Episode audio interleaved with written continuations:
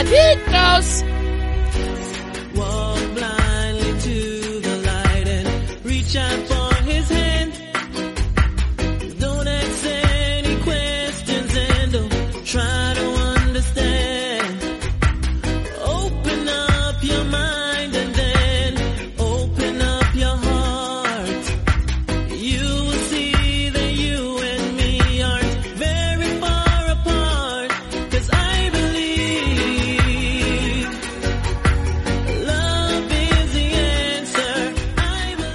Muy buenas a todos, bienvenidos a esta edición dominical de MMAdictos. Hoy es 13 de diciembre, mi nombre es Nathan, ya me conocéis de sobra, y hoy vamos a hablar de UFC 256 que se celebró en la noche de ayer. Último pay-per-view de UFC en este 2020, no último evento, todavía nos resta el de la semana que viene, que vamos a ver al final cómo sale la cosa, porque con el tema de los casos de COVID y los cambios que ha habido en esa misma card, vamos a ver si no se cae ninguno de los combates que están pactados. Pero bueno, lo que sí que vamos a hablar hoy, como digo, va a ser de ese UFC 256. Que estuvo muy bien, la verdad hay que reconocerlo, que estuvo muy bien. Mejor de lo esperado, de lo que yo por lo menos esperaba en un principio. Y vamos a analizarlo combate por combate como solemos hacer. Antes de eso tengo que recordaros las vías de contacto, por si queréis enviar algún mensaje, algún comentario para leerlo aquí en el programa. Ya sabéis que normalmente los comentarios y las preguntas los hacemos los sábados. Ayer tuvisteis un programa también donde además de esas preguntas y comentarios estuvimos hablando de otra serie de noticias. ¿Y dónde los podéis enviar? A MMAdictos en Facebook y en Twitter. En Instagram, MMAdictos-podcast. Por correo electrónico, mmadictos@gmail.com. Y luego también en YouTube y en Twitch, MMAdictos TV. Esta semana le dedicamos unos 20 minutos en directo en Twitch a analizar en vídeo un par de combatitos que luego han sido publicados. Ese análisis, esos 20 minutos están publicados en la página web mmadictos.com, por si lo queréis consultar. Está en la parte de abajo, en una barra que pone vídeos. Ahí podéis encontrar ese breakdown que hicimos de las victorias de Jordan Leavitt y de Ilia Topuria. Esta semana a lo mejor también lo repetimos, analizamos otro par de combatitos de ayer de UFC 256 o de algún otro enfrentamiento que haya podido ser interesante. Pero ya eso iré informando a lo largo de la semana. Y también tengo que recomendaros Dragons, la comunidad Dragon, dragons.es, dragonz.es, de Nacho Serapio. Más de 1000 vídeos, más de 700 clases de multitud de artes marciales, de entrenamiento quiero decir, de artes marciales, deporte de contacto y muchísimo más contenido. Y también ventajas por estar en la comunidad Dragon, que va desde un 15% de descuento en productos de la marca Dragon con gastos de envío gratuito, 50% de descuento en la inscripción en eventos y seminarios que estén organizados por la marca Dragon, y también por supuesto las revistas, tanto en formato papel como en formato digital, todo ello de la mano de Nacho Serapio. Importante, la suscripción ahora mismo durante este mes está en 12 euros, pero a partir del próximo mes, que ya será 2021, se incrementa a 15 euros. ¿Por qué? Porque hay muchísimo contenido y obviamente eso también hay que justificarlo de alguna manera. Es muchísimo trabajo el que hace Nacho y su equipo de colaboradores. Y como bien dijo en un directo el otro día, los libros que están publicando, que un mes recibiréis la revista en papel, al mes siguiente recibiréis un libro, ahora mismo los están vendiendo en Amazon por 18 euros. Eso os podéis imaginar pues que incluye, la suscripción es mucho más barata que eso, para todo el contenido que recibí. Así que si queréis más información podéis acudir a la página web, que es dragonz.es, y a las redes sociales de Nacho Serapio, también a su canal de YouTube, donde realiza su programa de lunes a viernes, su podcast, El Guerrero Interior.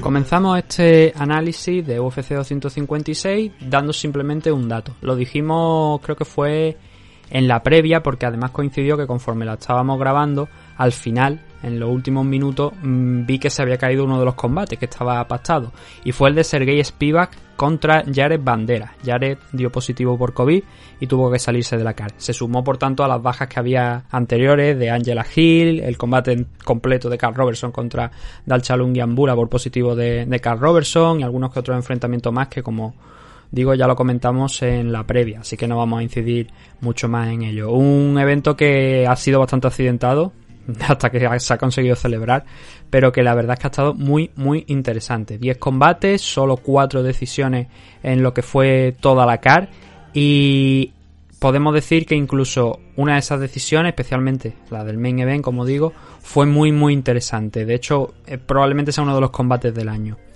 y una grandísima actuación por ambas partes. Así que, sin más, como digo, vamos a empezar a analizar lo que tuvimos en la noche de ayer.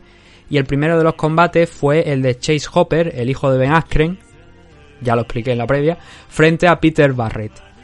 Os recomiendo, porque se publicaron más vídeos de Chase Hooper en la casa de Ben Askren actuando como si fuese su hijo. Están en el perfil de UFC Fight Pass en Twitter, os los recomiendo que le echéis un vistazo porque está bastante interesante. Supongo que también estará en el UFC Fight Pass, la verdad es que no lo he buscado, pero los tenéis gratuitamente, son 5 minutos, no mucho más, en el perfil de Twitter, y creo que se han hecho hasta 5, me parece, 5 vídeos similares de la vida de Chase Hooper con Ben Askren. Obviamente no es el hijo, ya lo expliqué en la previa, pero es simplemente curiosidad.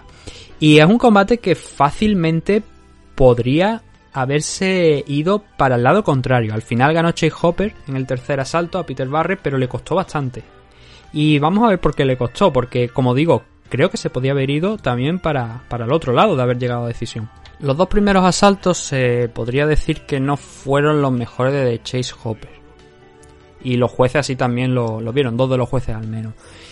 Barrett tampoco es que hiciera mucho al principio en estos dos primeros asaltos, hasta, bueno, ya salió que llegó el tercero, la finalización de Chase Hooper, pero hay algunas cosas que hay que destacar, principalmente el trabajo que hizo Peter Barrett lanzando patadas bajas, haciendo daño a la pierna delantera de Chase Hooper, que sobre todo salió a la luz en el segundo asalto, cuando ya vimos en un momento que cojeó Chase Hooper, pero el primero, como digo, Hooper tenía una ventaja y de alcance creo que era bastante evidente, sobre todo de altura. Es un tipo muy alto para las 145 libras, está en 1,85 m y 1,92 m de alcance. Entonces Barrett tenía que hacer algo para vencer esa distancia, y también teniendo en cuenta la gran movilidad que estaba exhibiendo Hooper en los primeros minutos de combate, cambió la estrategia, cambió el plan a eso. No solamente hacer algo parecido a lo que hizo Ilia Topuria la semana pasada, que entraba muy rápido, soltando el jab, intentando hacer daño, pero él cambió, también añadió una capa más a esa estrategia, que fue lanzar patadas bajas. Y Hooper también lanzó muchas, eso también hay que comentarlo. Pero las de Peter Barrett daban la sensación de que estaban haciendo más daño. Y como digo, fue el primero un asalto completo para Hooper, o sea, para Barrett, pero solamente al final vimos especialmente, digamos, brillar un poquito a Chase Hooper y ver de lo que es capaz. Se tiró a las piernas, intentó coger un heel hook y no le salió. Más que nada porque la campana le impidió que afianzara un poco esa sumisión que tenía, porque fue a pocos segundos del final, con lo cual, teniendo en cuenta esa acción, para mí el primer asalto, por ese castigo que iba realizando Peter Barrett a base de las patadas y porque iba encontrando también alguna mano, dejaba ir las manos y para ir sumando algo, el primer asalto para mí fue para Peter Barrett. El segundo, aquí se vio también ese daño que he dicho de las patadas, porque Chase Hooper empezó a cojear. Aún así, tampoco le duró mucho tiempo esa imagen, o sea, dar esa impresión de que estaba dañado. Sí que es verdad que la movilidad ya no era la misma, porque la low kick pesaba, pero solamente cojeó durante, digamos, unos instantes. Cuando vio que se le complicaba la cosa, que le estaba empezando a hacer daño y que si le agobiaba mucho iba a acabar aquello a lo mejor de una manera no satisfactoria, Hooper intentó cambiar el nivel, le pararon, pero luego unos pocos segundos después intentó un Imanari Roll, se tiró al suelo descaradamente, no como en el primer asalto, sino un Imanari Roll de libro. No sé si sabéis qué tipo de sumisión es, entiendo que sí, porque es una de las más conocidas. Hemos visto también a gente como Ryan Hall en el combate contra BJ Penn, por ejemplo, y obviamente es porque Imanari fue el que puso de moda este intento de sumisión. No consiguió el alcanzar el tobillo, alcanzar el leglock para intentar someter a Barrett, y al final Barrett acabó encima en North-South, a pesar de los esfuerzos de Hooper por conseguir esa sumisión, pero al final volvió, Barrett consiguió empujar, salir a pie y acabar el combate. Con lo cual, en un segundo asalto donde también vimos a un Peter Barrett que había hecho daño con esas low kicks, pero que también vimos a Chase Hooper tener esas posibilidades en el suelo de someter a su rival, el combate Para mí hasta ese momento creo que lo estaba ganando Barrett. Creo que había ganado los dos asaltos. Si nos vamos a las puntuaciones de los jueces, aunque como el combate no llegó a finalizarse, pues hay que entrar en la página web de UFC, o sea, finalizarse, entiéndase, llegar a la decisión. Hay que entrar a la página de UFC para conocerla, ver cuántos puntos dieron cada uno de los jueces. Y en el caso de dos de los jueces, los dos primeros asaltos se los dieron a Peter Barrett. En el caso de Chris Lee, nuevamente vuelve a la carga. Sigue Chris Lee, no tiene suficiente con lo de la semana pasada, vuelve esta semana también ahí a ver qué es lo que puede hacer. Pues Chris Lee dio un asalto para cada uno. Hay gente que opina que el segundo asalto fue para Chase Hooper. Yo creo que el daño visible de la low kick creo que debería haber pesado más. Y todos los jueces sí lo vieron. Entiendo que fue por esas razones. Y yo también lo vi así. Creo que esa era la decisión correcta en ese momento.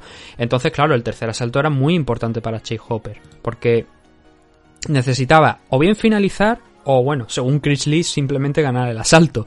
Pero no le hubiera servido el ganar el asalto. Habría tenido que finalizar. Y fue lo que hizo. Tenía que finalizar y fue lo que hizo. Con un heel hook. De nuevo se tiró al Imanari Roll. Cuando vio que le estaba empezando otra vez Barre a comer algo de terreno. Y esta vez, lo curioso, no fue que lo tengo por aquí apuntado y es verdad que lo quiero comentar. No fue un Imanari Roll de directamente estar delante de su rival, cambiar el nivel, tirarse, hacer el giro e intentar coger el airlock. Sino que primeramente dejó ir las manos, obviamente para distraer a Barrett, y luego fue cuando tiró ese Imanari Roll. Aquí al menos consiguió agarrar la pierna.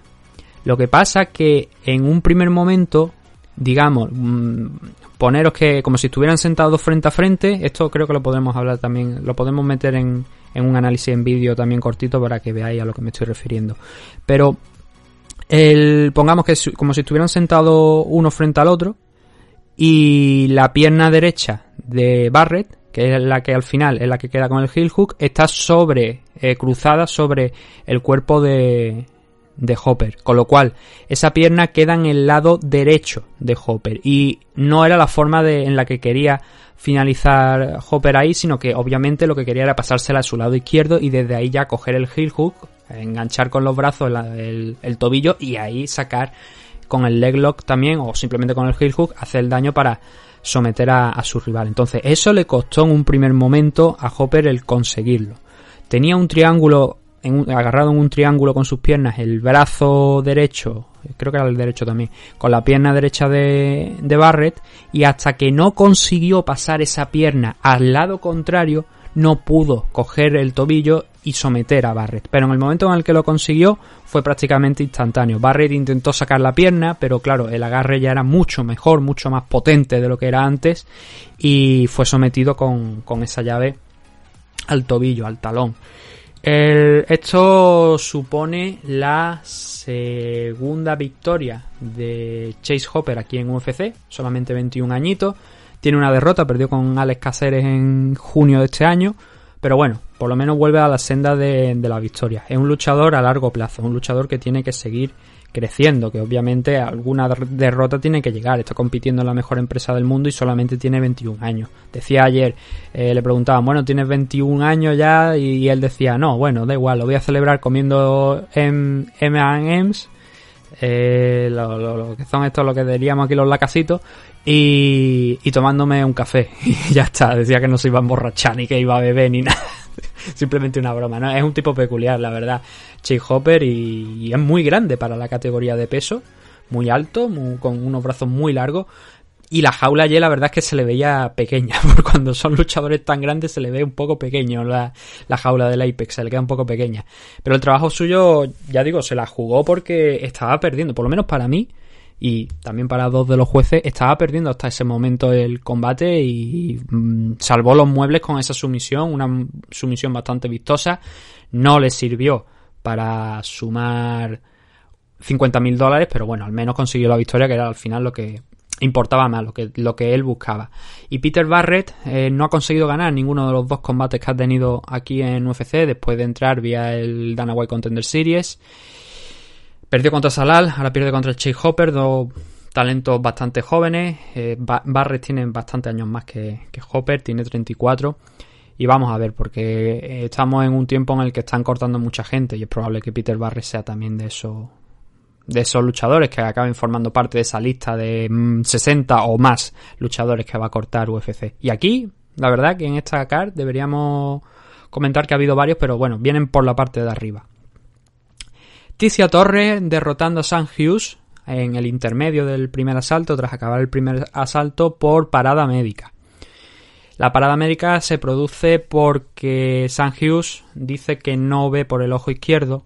La esquina le pregunta, le hace varias pruebas, le dicen ve allí y dice no veo nada, y le dice ¿quieres seguir peleando? Y ella en un primer momento dice que no, aunque la esquina en un primer momento informa al staff también de allí de UFC que no quería pelear, que Sam Hughes no podía pelear porque no veía, pero hay un momento donde la convencen un poco y Sam Hughes le dice bueno venga va, vamos a salir, vamos a intentarlo, pero claro, ya el médico y bueno, no el médico sino el árbitro, creo que era, no sé si era Herzog, el árbitro de este combate, no lo tengo por aquí, sí era Jason Herzog, ya lo había escuchado y claro, mandó al médico a mirar, le preguntó al médico, dijo que no veía nada por el ojo y automáticamente si no ves por el ojo, lo común por cualquiera de los dos, si pierdes visión es bastante común, es lo normal, es el procedimiento usual que el árbitro dé por acabado el combate, porque no puede poner en riesgo tu salud, y Jason Herzog creo que hizo ayer lo correcto, a pesar de que Sam Hughes, y esto es un tema que lo sacó Cormier a la palestra, si Sam Hughes no hubiese dicho que no veía, probablemente habría podido seguir peleando, pero claro, si tú dices que no ves una y otra vez y en la esquina se lo dice a alguien de allí de la comisión y el árbitro se entera y el árbitro lo manda al médico y le vuelves a decir que no ves, entonces lo normal es que te pare el combate. Ella no se quejó tampoco porque claro, si no ves es un riesgo que corre, ¿no? Ya hemos visto a luchadores como por ejemplo Michael Bisping lo que le pasó con el ojo derecho, no es buena idea el seguir peleando si no consigues ver. El combate, más allá de la parada médica, fue un completo paseo de Tecia Torres. Sam Hughes aceptó este combate con una semana porque Angela Hill había dado positivo por COVID y no iba a poder enfrentarse a Tecia Torres, con lo cual lo interesante aquí era ver cómo afrontaba Hughes este combate, viniendo de la LFA, habiendo finalizado con una guillotina de pie en su anterior combate, pero claro, haciendo su debut en UFC a una semana y haciéndolo contra Tecia Torres. Y Tecia Torres demostró, por lo que le dicen Tini Tornado, que no es precisamente por nada, sino porque es una luchadora muy rápida. Y aparte tiene muchísima experiencia en comparación con la que tiene Sam Hughes. Sam después de ayer tiene 7 combates, Tecia tiene 17, son 10 combates de diferencia. Y Tecia lo hizo valer mucho, entrando y saliendo muy rápido, incluso cuando Sam Hughes hubo algún momento en el que intentaba ver si podía dormir la pelea, algo, encontrar el ritmo, porque Tecia estaba peleando a un ritmo altísimo y no había manera en la que Hughes llegara a tocarla o llegara a ponerle freno, se abalanzó sobre ella y Tecia Torres incluso en ese momento la cogió en el clinch y se la quitó de encima, la arrojó a un lateral y luego cuando volvió a engancharla, la elevó, la cogió de la cintura, la elevó y la estampó contra el suelo ya cuando quedaban poquitos segundos para finalizar el combate.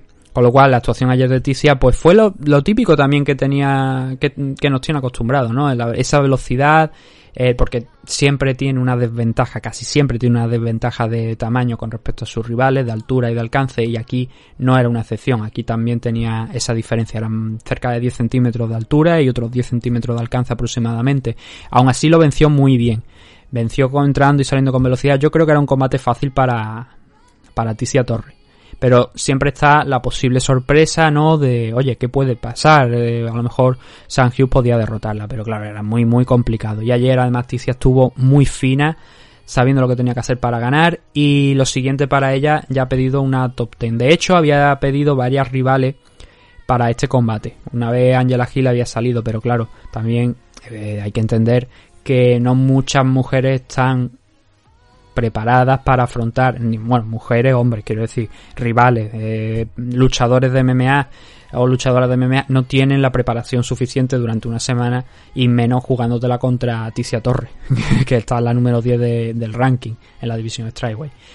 ¿Le va a servir esto para subir posiciones? No creo, porque aquí tampoco ha habido algún combate más, el de Mackenzie Dern contra Virna Jandiroba, pero tanto Mackenzie como Virna estaban creo que por debajo, me parece, de ella. Me dejáis que lo compruebe un segundito. Dern estaba la 1ª y Jandiroba estaba la 13ª, con lo cual estaban más abajo de Tecia, y todo lo más que puede hacer es subir algo, pero claro, tampoco creo que suba mucho, porque Amanda Ribas creo que se va a enfrentar contra Malina Rodríguez en 2021. A Michelle Watterson no le va a quitar el puesto, ya que está 7ª, y como digo, Amanda y Marina están inmediatamente por encima de ella. Ganando una debutante aquí en UFC con muy poquita experiencia, no creo que le sirva para subir de los rankings, para subir en los rankings, pero bueno, oye, un Mackenzie Dern contra Tecia Torres, de alguna manera la puede también tener sentido, pero no es lo que Tecia quiere. Había pedido una ristra bastante interesante. Creo que había pedido a Xiaonan Yang, había pedido a Michelle Watterson, había pedido también, no sé si era Ninan Sarov o a Claudia Gadela. Alguna rival más había pedido para este enfrentamiento, pero como digo, a una semana es muy poco probable que una persona te acepte un combate. Si es el caso de que te ofrecen esa oportunidad, como han hecho con Sam Hughes, pues sí, pero es difícil ver haya una contender entre las 10 primeras el aceptar un combate con tan poquita preparación. La primera de las decisiones que teníamos en este evento era la de Gavin Tucker frente a Billy Quarantillo en 145 libras. El segundo combate que tenemos en 145, y aquí teníamos hasta 3 combates en la división featherweight. Gavin Tucker se impuso por decisión unánime, por un triple 30-27 a Billy Quarantillo. Hay días en los que hay diferentes tipos de derrota, digamos. Una en la que el rival te pasa absolutamente por encima, otra en la que peleas de igual a igual, pero simplemente ese día tu rival es mejor, y otras derrotas donde no tienes el día y el rival tampoco es que esté especialmente brillante y te derrota, porque simplemente él está teniendo un día normal y tú no estás teniendo un día bueno. Aquí este enfrentamiento entre Gavin Tucker, obviamente hay otro tipo de derrotas también, pero quiero decir, esas son a lo mejor una de las más comunes, ¿no? Algunas de las más comunes. Y aquí en este combate yo tengo que decir que creo que fue bastante disputado, y creo que Quarantillo, a pesar de la derrota, a pesar de perder los 3 asaltos, no es que se pueda sentir contento, obviamente, porque perdió, pero creo que es uno de esos combates en los que tu rival simplemente es mejor que tú.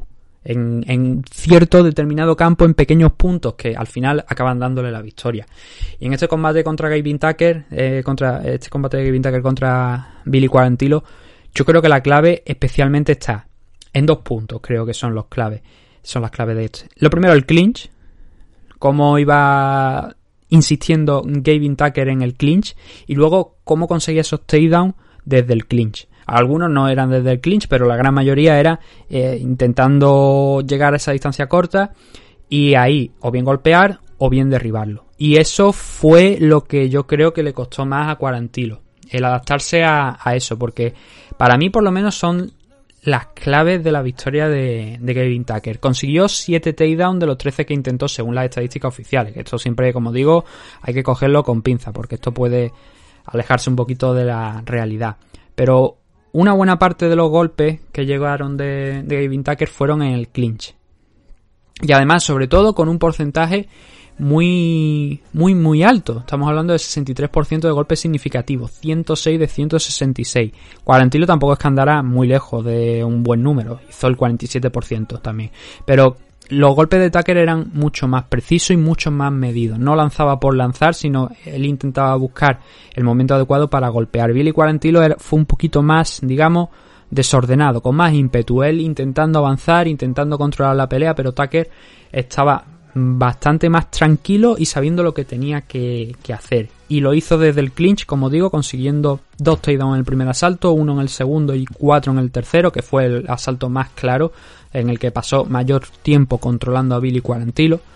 Y eso es algo que está en los 3 asaltos. Con lo cual el análisis es rápido por lo que digo. Estoy totalmente de acuerdo con el 30-27, los 3 asaltos son de 19 para Gavin Tucker. Y la cuestión era si Quarantillo podía encontrar la respuesta, sobre todo saliendo del primero, ¿no? Es decir, bueno, esto es lo que yo tengo aquí preparado para ti, ¿qué vas a poder hacer? Y como digo, Quarantillo también lo intentó en el clinch, golpeaba, pero claro, los golpes a lo mejor más claros llegaban por parte de Gavin Tucker. A lo mejor le sacaba un rodillazo al cuerpo, a la cabeza, insistió mucho con el rodillazo, con la pierna desde atrás, sacando la rodilla en el clinch, haciendo daño.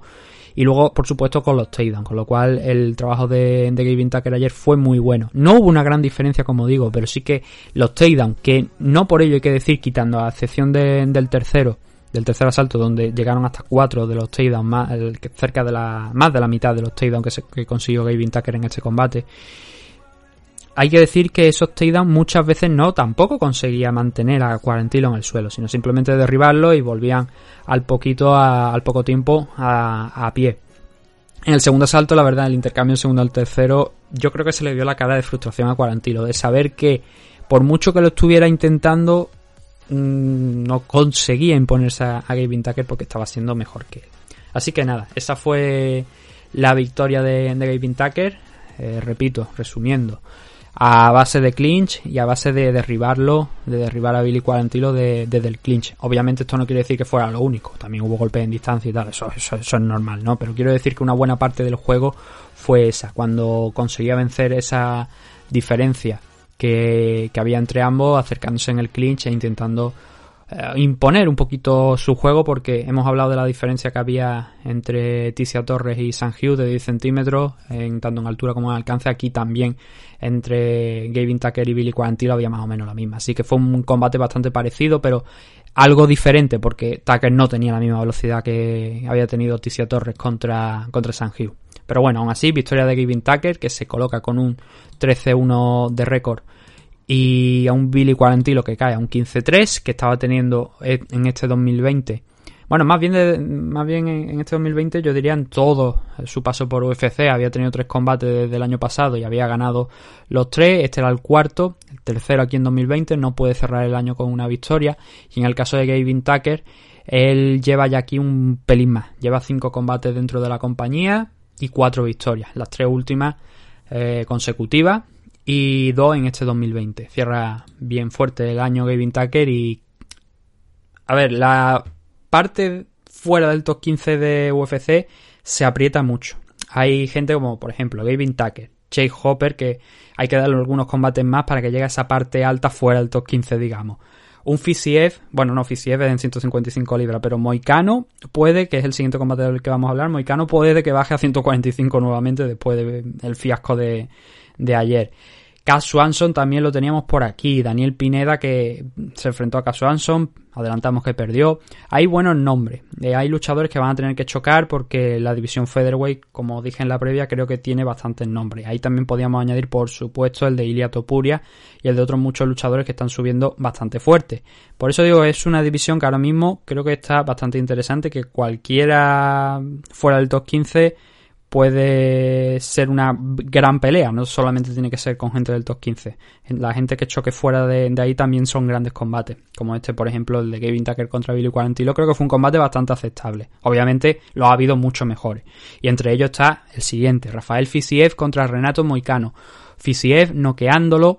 Y este también es para revisarlo en vídeo, la verdad, en 155 libras, como hemos mencionado antes. Fiziev noqueando a Renato Moicano con un hook con la izquierda, es el golpe definitivo, pero hay que decir que hay un combo que utiliza repetidamente Fiziev en el combate. Lo primero que hace... A ver, yo en la previa, a mí me llamó la atención que este combate, en el tema de las apuestas, estuviera súper descompensado, que hubiera una gran diferencia entre Fiziev y Moicano. Y si la tengo por aquí os la puedo decir, porque la tengo por aquí. Estábamos hablando de... Bueno, al final quedó más reducida, pero en un primer momento era mucho más amplia en favor de Fiziev. Al final, por lo visto, fue menos 125 más 105, que es algo que puedo considerar... O sea, menos 125 a favor de Fiziev. Es algo que puedo considerar un poquito más adecuado. A mí creo... Yo no recuerdo cuáles eran las cifras que di en la previa, pero creo que era bastante más que esto y que me llamó mucho la atención. ¿Por qué? Porque si Fiziev es un gran striker, tiene también un background de sambo, pero quizás no tiene el mismo grappling que tiene Moicano. Y la cuestión era si Moicano lo conseguía derribar, ver si podía someterle. Yo creo que tenía armas suficientes Moicano para someterle en el suelo, pero tenían que llegar esos takedowns. Y no llegaron. Lo intentó en una ocasión Moicano, el intentar derribar a Fiziev. Fiziev lo paró muy rápido y volvieron a reiniciar la pelea sin muchos problemas arriba. Y fuera de eso, hay que mencionar que Fiziev estuvo manteniendo la distancia Esto se puede entender como mantener la distancia y quizás también medir a tu rival, medir la distancia más bien sería.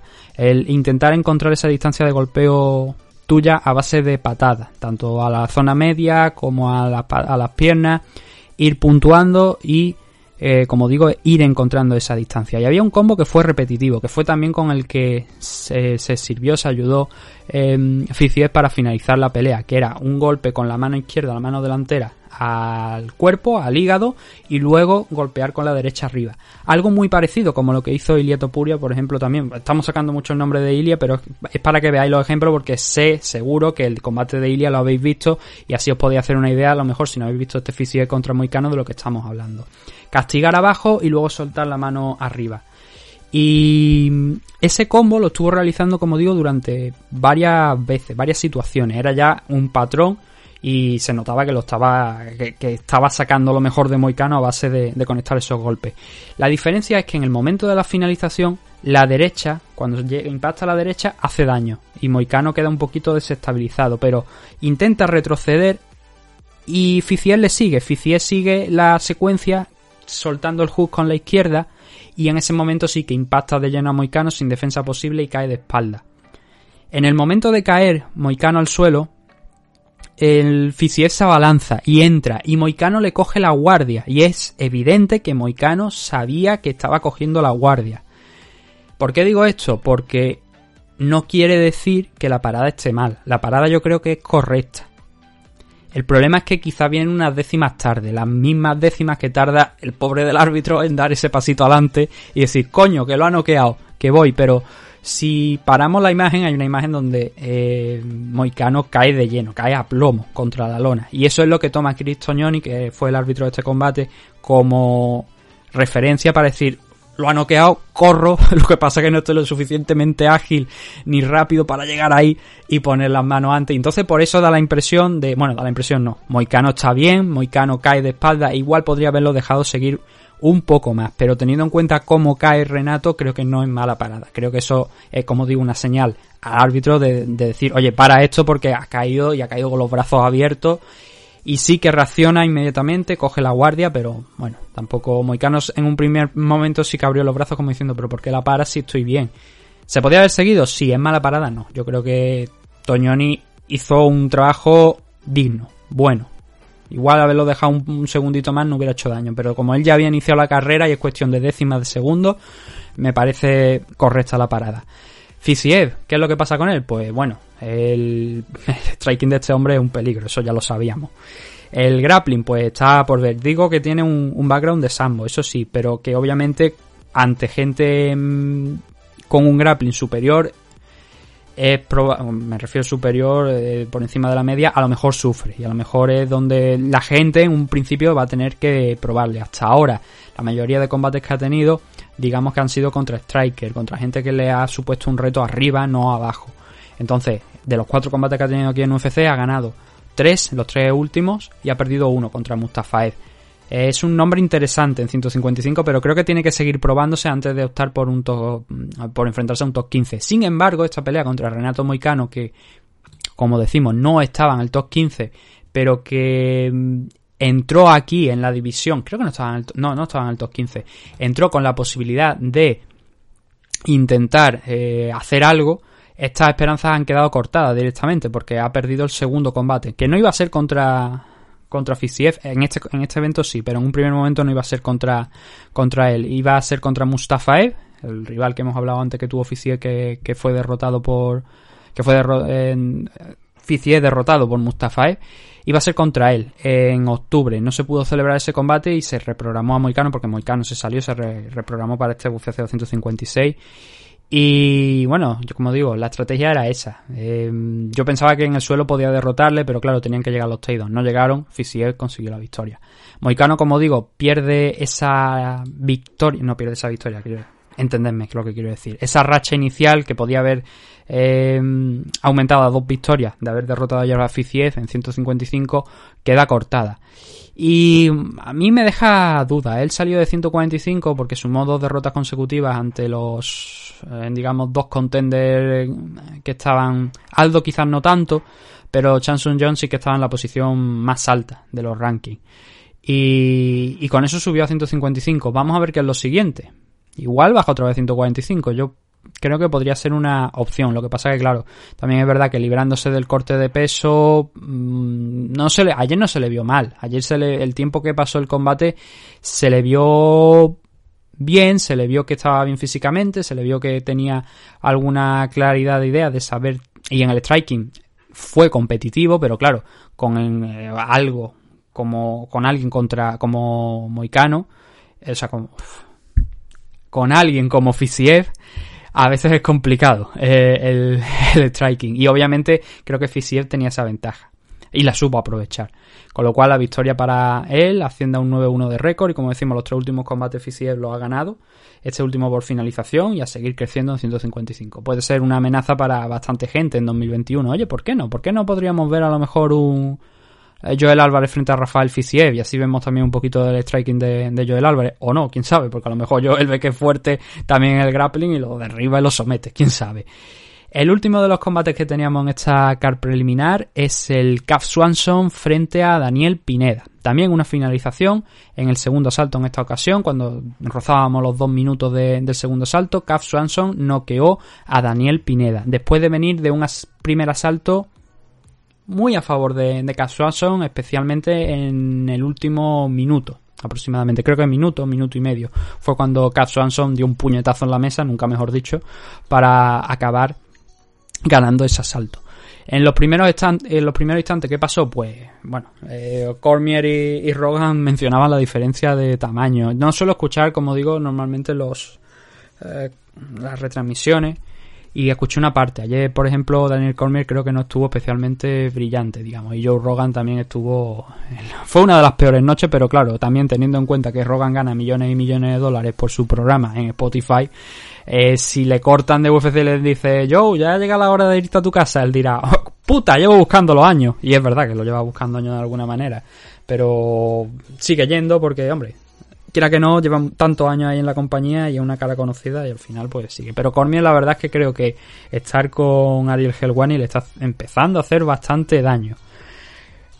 De hecho, ayer hay en este combate creo que fue donde Daniel Pineda intentó, me parece que fue en el segundo asalto, un takedown, le agarró un single leg y el comentario fue: Cub Swanson tiene que bajar la pierna que tiene elevada, que se la estaba levantando Pineda, porque esa es la forma de defender un single leg. Y digo yo, ole tus cojones ahí, Daniel.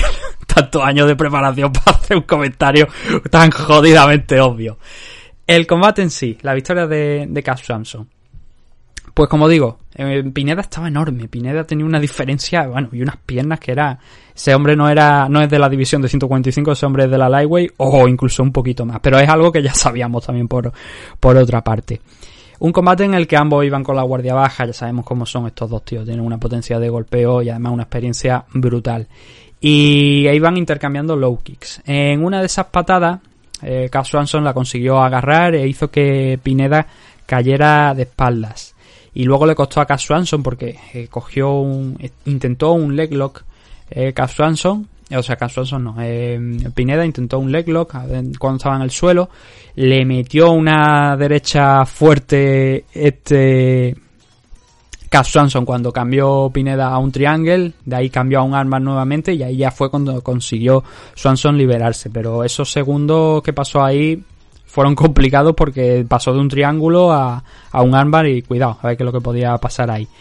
Y Pineda se levantó en ese momento, intentó también conseguir un double leg y Swanson rodó para evitarlo y conseguir volver también a recuperar la verticalidad.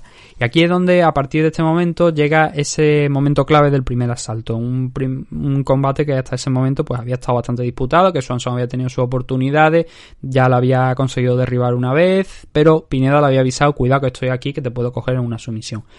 En ese momento Swanson conecta un 1-2, deja ir la mano derecha, golpea con el cross y hace un knockdown, limpio además. En ese momento Pineda cae, consigue levantarse a pesar de los intentos de Swanson por seguir castigándole, pero daba la sensación que en ese momento los dos estaban exhaustos y no habían hecho tampoco un trabajo, digamos, muy amplio.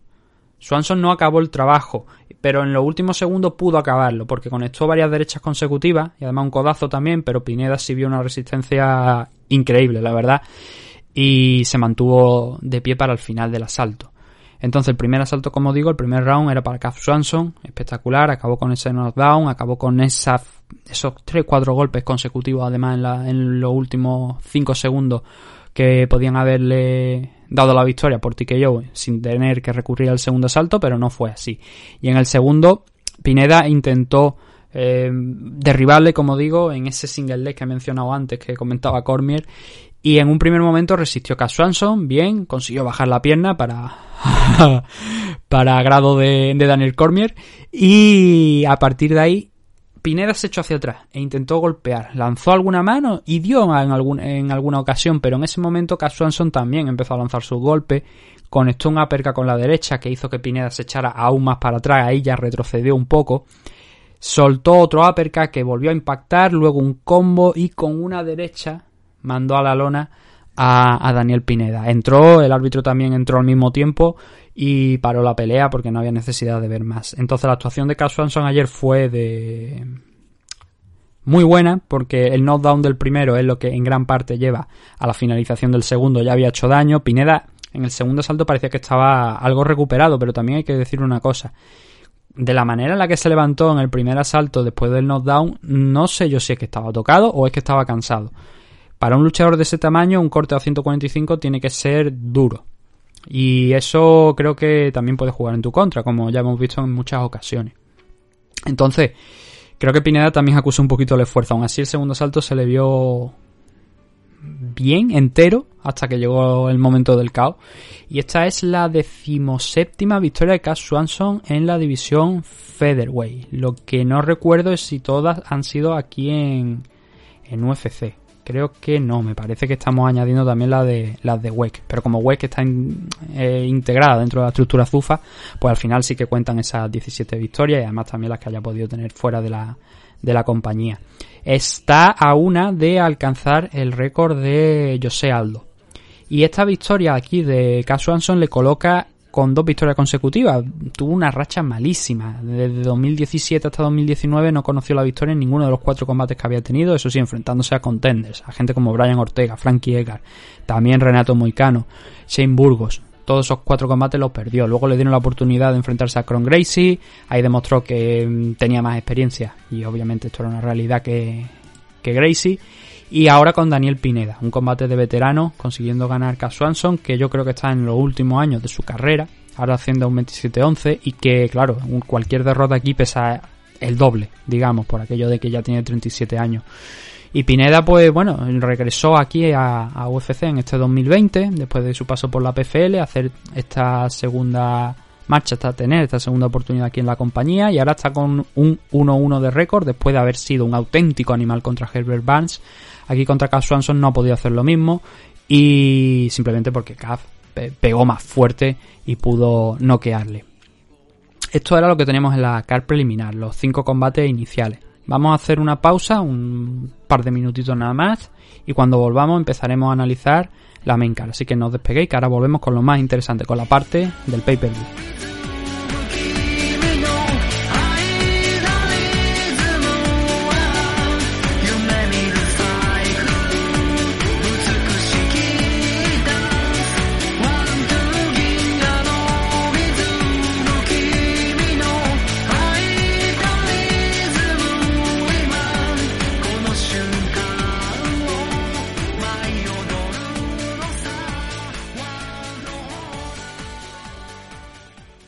Los Caballeros de Oak es un equipo deportivo especializado en la práctica de las artes marciales mixtas, el jiu-jitsu brasileño y la modalidad de grappling. Los Caballeros de Oak cuentan con un centro de operaciones ubicado en el White Peak CrossFit de Valladolid y diversas filiales como la recién incorporada en el Nam Bandoyo de Torre del Mar, en Nerja. Málaga. Como director técnico del equipo, tenemos al entrenador y árbitro internacional de MMA, Óscar Panadero, quien dirige el equipo apoyado de varios de sus entrenadores asistentes en las distintas secciones del equipo. Todos nuestros entrenadores y ayudantes están debidamente titulados y acreditados en la modalidad en la que imparten sus respectivas disciplinas. A su vez, Óscar Panadero imparte clases en el Campió Club Experience de Sabadell, Barcelona, y cuyos competidores se integran al grueso del equipo. Podéis encontrar información sobre los Caballeros de Oc en sus redes sociales oficiales de Instagram y Facebook, visitando su canal de YouTube, Los Caballeros de Oc, o solicitar información mediante correo electrónico a loscaballerosdeoc@gmail.com. Nuestras diversas academias y escuelas de MMA atienden las necesidades de todo tipo de practicantes, desde principiantes a competidores profesionales internacionales. Estamos especializados en crear luchadores desde cero mediante nuestra escuela. No lo dudes y acércate a conocernos. Únete a los Caballeros de Oc.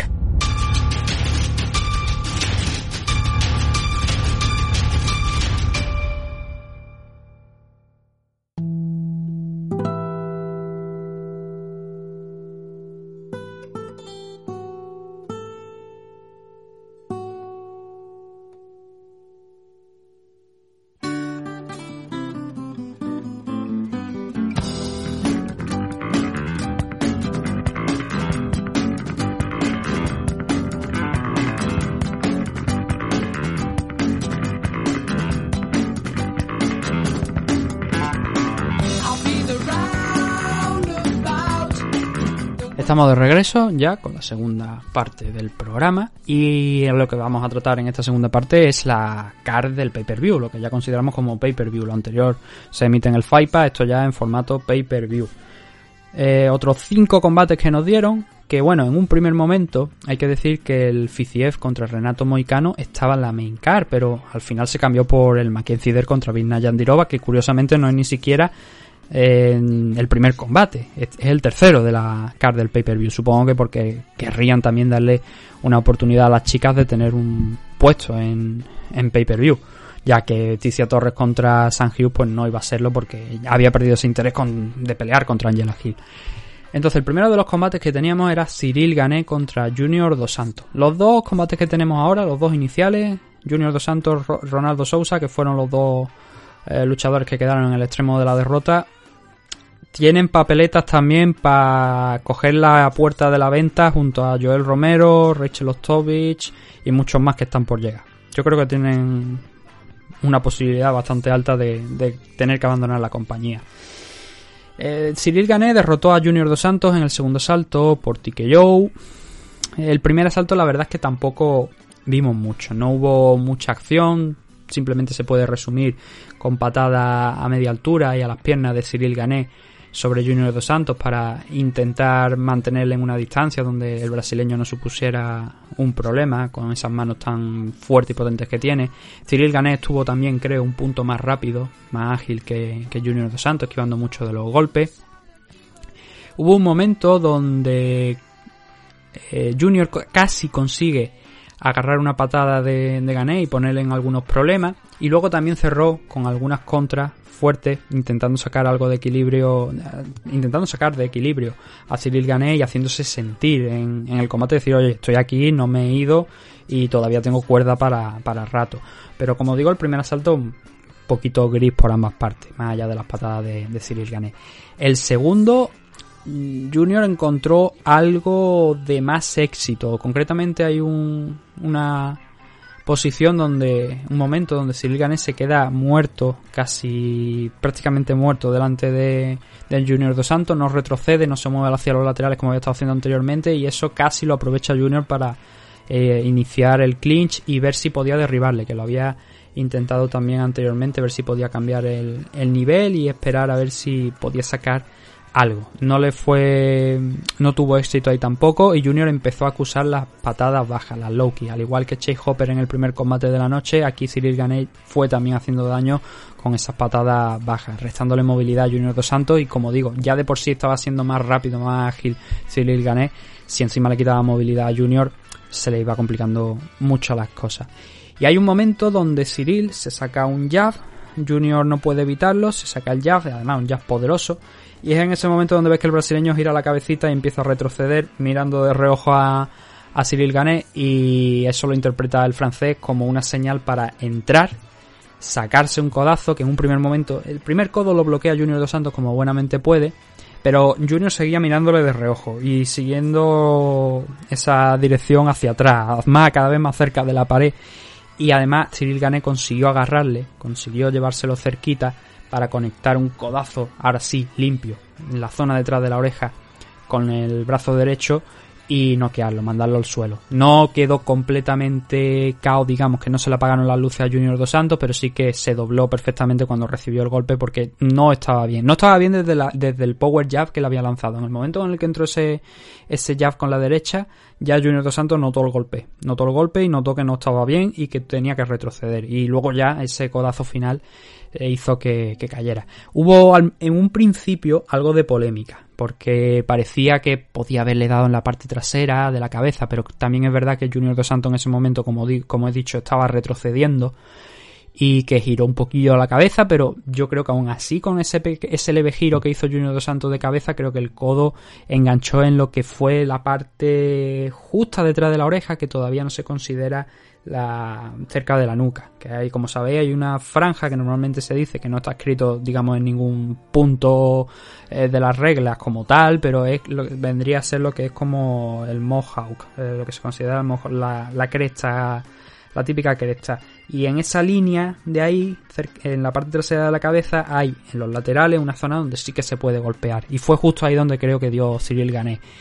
Luego revisó la repetición junto con Joe Rogan en la entrevista posterior y él dijo lo mismo, dice, tenía mis dudas porque había soltado el golpe, parecía que a lo mejor, pero llegan a esa misma conclusión a la que yo estoy llegando aquí también, que a mí el golpe me parece 100% legal. Claro, hay momentos donde tú no puedes evitar que si tu rival está moviéndose y está quitándose de encima, pues tú a lo mejor le das un golpe en la parte de atrás de la cabeza, pero sin intención de hacerle daño, sino simplemente porque se da la circunstancia adecuada en la que él va hacia atrás y tú estás yendo hacia adelante y el golpe se te va y le da. Creo que no es el caso aquí, creo que Cyril Gane conectó el codo en la parte ideal, en la que es perfectamente legal, y que eso le valió para conseguir la victoria. Una victoria, como hemos mencionado, muy buena, sólida, sin grandes aspavientos, digamos, pero siendo, como digo, muy sólido, teniendo en cuenta que Junior Dos Santos es un excampeón, que no está en la mejor parte de su carrera, pero que siempre, últimamente menos, obviamente, como estamos diciendo, ¿no? Pero que siempre ha sido una amenaza, su poder siempre está ahí, pero ayer no lo pudo sacar, ayer Junior Dos Santos no estuvo, como digo, muy brillante a la hora de golpear, y tanto es que así lo podemos ver en la diferencia de golpes que tenemos, que fueron 59 por parte de Cyril Gane, un 73% total de golpes significativos impactados, y solamente 10 en cerca de 7 minutos me parece de combate por parte de Junior Dos Santos, 10 de 35, un 28%. Estuvo muy bien Cyril Gane también, como digo, lo he dicho, lo he mencionado en varias partes de este análisis, la agilidad, la velocidad con la que Cyril Gane se sacó ayer, pero sobre todo esas low kick, esas patadas medias, 29 golpes con las piernas, a las piernas de Junior Dos Santos, 29 low kicks a lo largo de los dos asaltos. Eso no es lo que estamos mencionando. Fue una parte importante también de la victoria de Cyril Gane, pero al final con lo que ganó fue con ese striking utilizando las manos. Así que una gran victoria, como decimos, para Cyril Gane, súper importante. Sigue sin conocer la derrota. 4 combates aquí en UFC, 3 finalizaciones. Contra Tanner Bosser también ha ganado, y Tanner Bosser venía en ascenso rápido. Después, precisamente, de ese combate contra Cyril Gane, cosechó 2 victorias Tanner Bosser. Luego le puso freno, como bien sabéis, Andrea Arlovski, pero era un rival interesante también para ir limpiando, y sobre todo con mucha experiencia, mucha más experiencia que Cyril Gane, pero ese combate donde podíamos decir, bueno, fue una decisión, fue unánime a favor de Cyril Gane, ganó claramente, pero no había estado a tan buen nivel como había estado anteriormente. Esa, de hecho, fue la primera decisión que sumaba en su carrera, pero aquí contra Junior Dos Santos ha demostrado que tiene mucho nivel, que a pesar de solamente haber podido pelear en este 2020 en una ocasión, cuando ha tenido combates contra tres rivales diferentes, a pesar de, bueno, sin contar Junior Dos Santos, quiero decir, pero tuvo a Shamil Abdurakhimov en dos oportunidades que no se pudo celebrar los combates por pandemia, por lesiones y tal. Luego tuvo a Pavlovich, que tampoco se pudo llegar a celebrar porque fue Pavlovich el que se lesionó. A Abdurakhimov por segunda ocasión, y antes de Ilia ya sabéis la historia con PFL que le impidió al croata estar en este enfrentamiento contra Cyril Gane allí en la isla, en el UFC Fight Island, y al final ha tenido que ser a final de año cuando ha podido enfrentarse, y de qué manera, frente a Junior Dos Santos. Cyril Gane estaba el 14º, en la posición número 14 de los rankings. Esta victoria contra Junior Dos Santos no le garantiza, bueno, le garantiza yo creo que el top 10, y creo que en 2021, si mantiene este nivel y sigue peleando de la misma manera y sigue creciendo, que es lo importante, no estancarse, sino seguir creciendo, puede seguramente entrar también en el top 5. El 2021 va a ser un año muy, muy interesante para la división heavyweight. ¿Por qué? No solamente los 5 luchadores que están en la parte alta, ese posible y yo creo que esperable Francis Ngannou contra Stipe Miocic, sino por supuesto el debut en 265 libras de Jon Jones. Por eso digo que esa parte, ese top 5 de la división va a estar muy muy interesante. Y además tenemos que mencionar otra cosa: Curtis Blaydes contra Derrick Lewis, que era un main event que se iba a celebrar el mes pasado o la semana pasada, no recuerdo qué fecha, pero bueno, se iba a celebrar, se tuvo que retirar por el positivo de Curtis Blaydes, se estaba buscando fecha, ese combate todavía se tiene que celebrar y va a mover mucho más el ranking de la división heavyweight.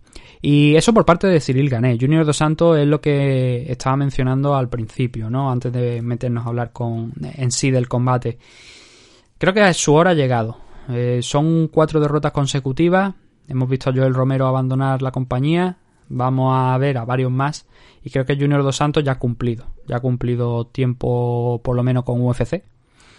Llegó a ser campeón, además una trilogía muy buena contra Caín Velázquez, pero creo que ya es hora de dar el pasito atrás y de retirarse, no de retirarse, sino de que la compañía le diga: Junior, vamos a hacerte algún té adicional y uy, qué casualidad, sale aquí que tiene una conmoción cerebral. No, si está perfecto. No, tiene una conmoción. Fuera puerta. No te queremos volver a ver aquí en la compañía. Muchas veces Dana White lo que dice es: no quiero volver a ver a este chico aquí en la compañía, y los tiene que echar para que por lo menos él no sea el responsable de si les pasa algo. Y es una acción que yo entiendo de respeto también, por decirle: yo no quiero el marrón, yo soy amigo tuyo, lo de esto, pero si tú quieres seguir peleando, lo haces bajo tus propias condiciones y fuera de UFC. Nosotros no queremos ser testigos de tu caída, queremos quedarnos con un buen recuerdo tuyo. Y creo que es lo que ahora mismo deberían hacer con Junior Dos Santos: forzar la salida de UFC, en el caso de que tenga todavía contrato, que no haya sido la última de las peleas de su contrato, y darle las gracias por los servicios prestados. Y si a partir de ese momento Junior Dos Santos pues le interesa a Bellator, que ya hablamos ayer que Bellator está con un plan en el que prefiere tener a jóvenes talentos o gente que todavía tenga algo que dar frente a luchadores con carisma, con importancia, que hayan sido a lo mejor figuras importantes en UFC, pero no lo suficiente a lo mejor como para ser campeones, pues a lo mejor puede encajar también en Bellator o en One Championship, quién sabe. La división heavyweight de One Championship creo que tienen que agrandarla, tienen que darle buenos nombres, y si pueden contar con alguien como Junior Dos Santos o algún otro heavyweight que salga de la compañía de UFC, bastante mejor. ¿Por qué? Porque Brandon Vera no es suficiente, y ahora mismo Aung Hlaing Sang es el campeón, creo que es el campeón, me parece, o perdió el de la división heavyweight, ahora no recuerdo si el que perdió fue el de la light heavyweight o el de la heavyweight, uno de los dos cinturones perdió, pero no recuerdo cuál fue de los dos ahora mismo, la verdad. Pero eso, creo que necesitan un fondo de armario, digamos, y ahí puede encajar Junior Dos Santos perfectamente. Pero bueno, no nos adelantemos a los hechos, es mi opinión. Yo creo que Junior Dos Santos ya ha cumplido, al igual que creo que ha cumplido Ronaldo Sousa, Yacaré. Él ya fue campeón en Strikeforce. Aquí en UFC creo que no llegó a tener la oportunidad, pero ha estado durante muchísimo tiempo rankeado en las posiciones altas, pero creo que no da para más tampoco. Decía esta semana algo curioso Yacaré, que él no sentía estar en la misma posición en la que estaba Joel Romero, que Joel Romero había rechazado varios combates, que sentía que no podía pelear y que por eso al final pues la compañía le dio el billete de salida Y ahora veremos esta semana o en las próximas semanas, quizás hasta 2021 no tengamos noticias de dónde va a aterrizar Joel Romero. Ya comentamos también algo sobre Joel. Y fue curioso escuchar a Yacaré decir que él no pensaba que estuviera en la misma posición de Joel Romero, cuando él precisamente sí que está en la misma posición de Joel Romero. Hasta ayer no lo estaba, hoy sí que lo está. ¿Por qué? Porque ha perdido 4 de sus últimos 5 enfrentamientos. Solo ha vencido a Chris Weidman. Y Chris Weidman tampoco es que esté espectacular, ¿sabes? No está en esta forma. Además ha peleado poquito, digamos. Desde 2018 ha peleado, podemos decir, en 2018 hizo 3 combates. Ganó 2 en ese año. Perdió solamente contra Kevin Gastelum. Pero luego ha peleado 3 veces en el último año. Jack Hermanson, Jan Blachowicz, y este 2020 no ha peleado hasta ahora. Él iba a tener alguna pelea a principios de año, cuando el tema del COVID, pero dio positivo por COVID él y hay gente de su esquina frente a Uriah Hall, y ya a partir de ahí hubo que cancelar ese combate y luego no se llegó a un acuerdo y al final pues Yara y fuera a tomar por culo. Entonces, escuchar decir eso a Yacaré, obviamente a mí lo que me vino fue un meme, el meme del Tubi Continui de Yoyo, de un manga que hay, que existe, también está en formato anime. Y dije, cuidado, te estás precipitando, Yacaré, porque Kevin Holland es un peligro y puedes acabar siendo carne de meme. Y efectivamente, Yacaré, por desgracia para él, ha acabado siendo carne de meme después del combate de ayer. Kevin Holland lo noqueó en el primer asalto, en apenas 1 minuto 45 segundos del tiempo oficial, y desde su espalda. Es decir, Holland estaba tumbado en el suelo, en la espalda, Yacaré estaba en su guardia y le conectó... A ver... UFC y bueno, Joe Rogan y Daniel Cormier insistieron mucho ayer en no es aquí en este punto. Hay un punto donde es claro que ya Yacaré está súper dañado, que es segundo antes de recibir esos golpes adicionales para acabar la pelea. Yo creo que es antes, el daño es antes. Bueno, pero vamos primeramente con cómo se llega hasta esa situación. Holland sale a presionar, sale a intentar acabar el combate rápido. Yacaré reacciona a la primera low kick que lanza Kevin Holland, haciendo lo que mejor sabe, que es tirarse al suelo, agarrar esa pierna, abalanzarse, intentar agarrar esa segunda pierna que tenía disponible y de ahí coger el takedown. ¿Qué es lo que pasa? Que con el momentum, con el impulso de la caída, le cuesta cogerlo, pero al final lo consigue. Holland estaba tirando triángulo, estaba cogiendo un triángulo, de hecho lo llega a coger y Yacaré consigue escapar. Al final, rotando, se levanta a Holland y Yacaré sigue buscando ese takedown.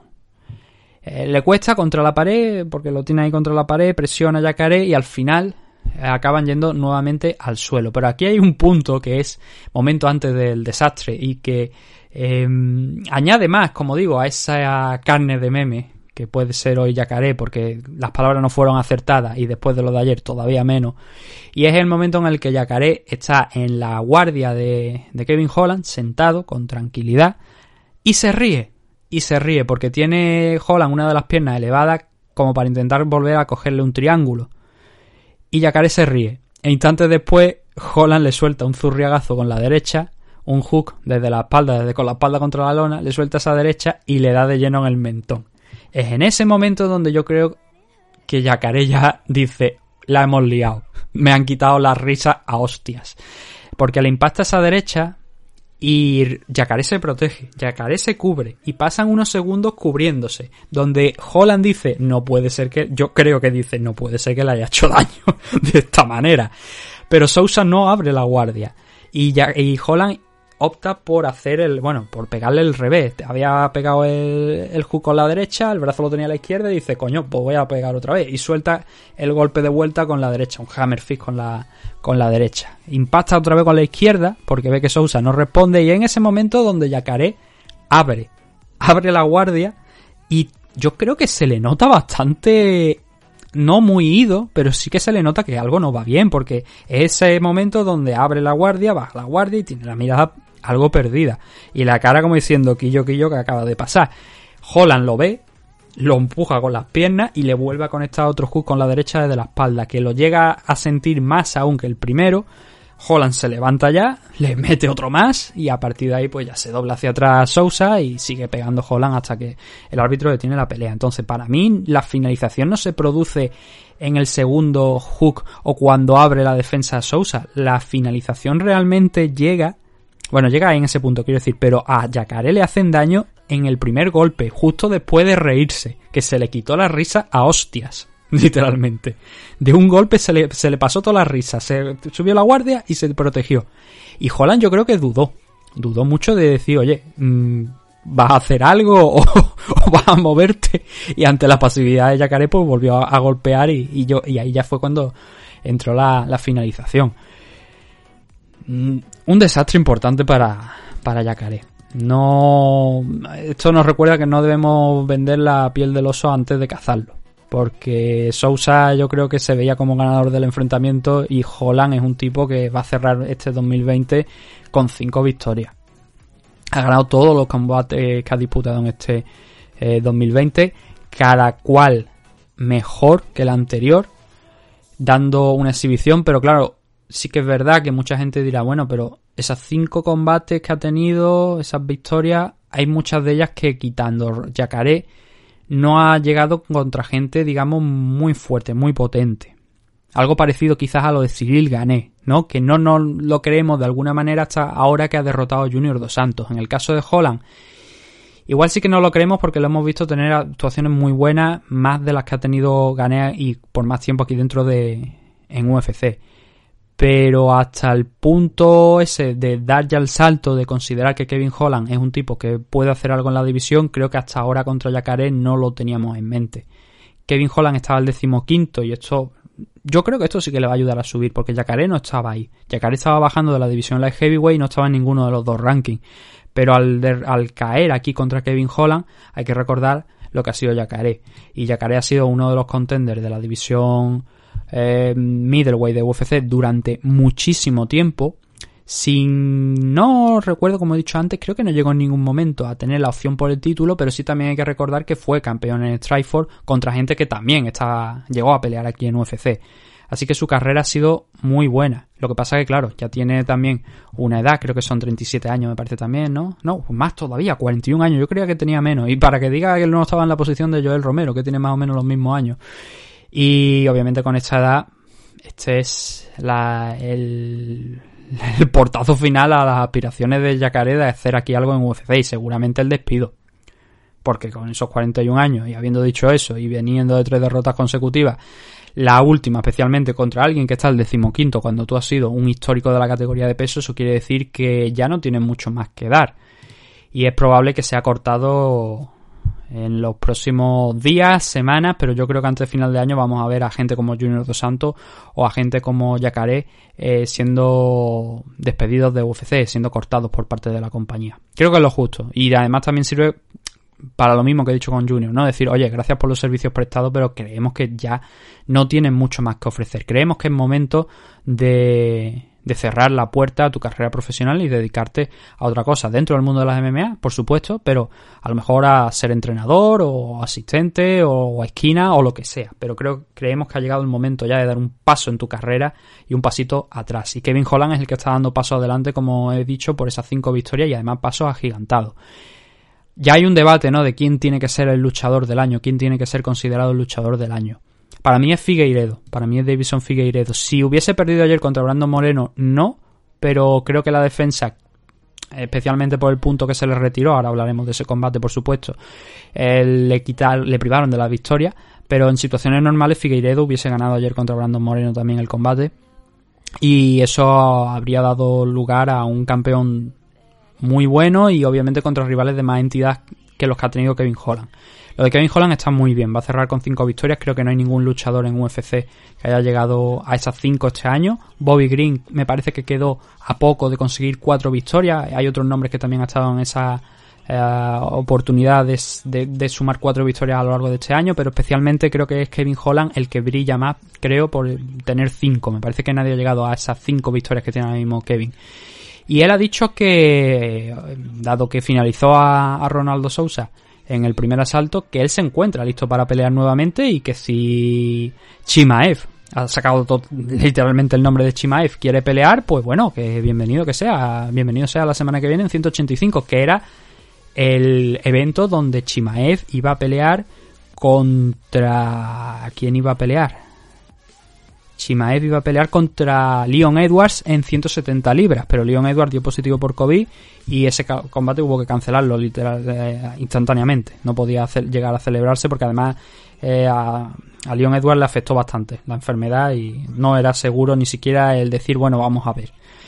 Entonces Holland ha dicho que él piensa que Chimaev en 170 puede ser campeón, pero que si viene en 185 le va a partir la cara, y ha pedido que tenga que dé ese pasito adelante también para enfrentarse la semana que viene. Creo que es precipitado, pero si Holland, por lo que sea, pelea la semana que viene contra Chimaev, si se llega a celebrar ese combate y Holland gana, entonces sí que sería considerado el luchador del año, porque es que habría que tener unos cojones grandes para acabar este año no solamente ganando, sino haciéndolo con 6 victorias y además contra Chimaev.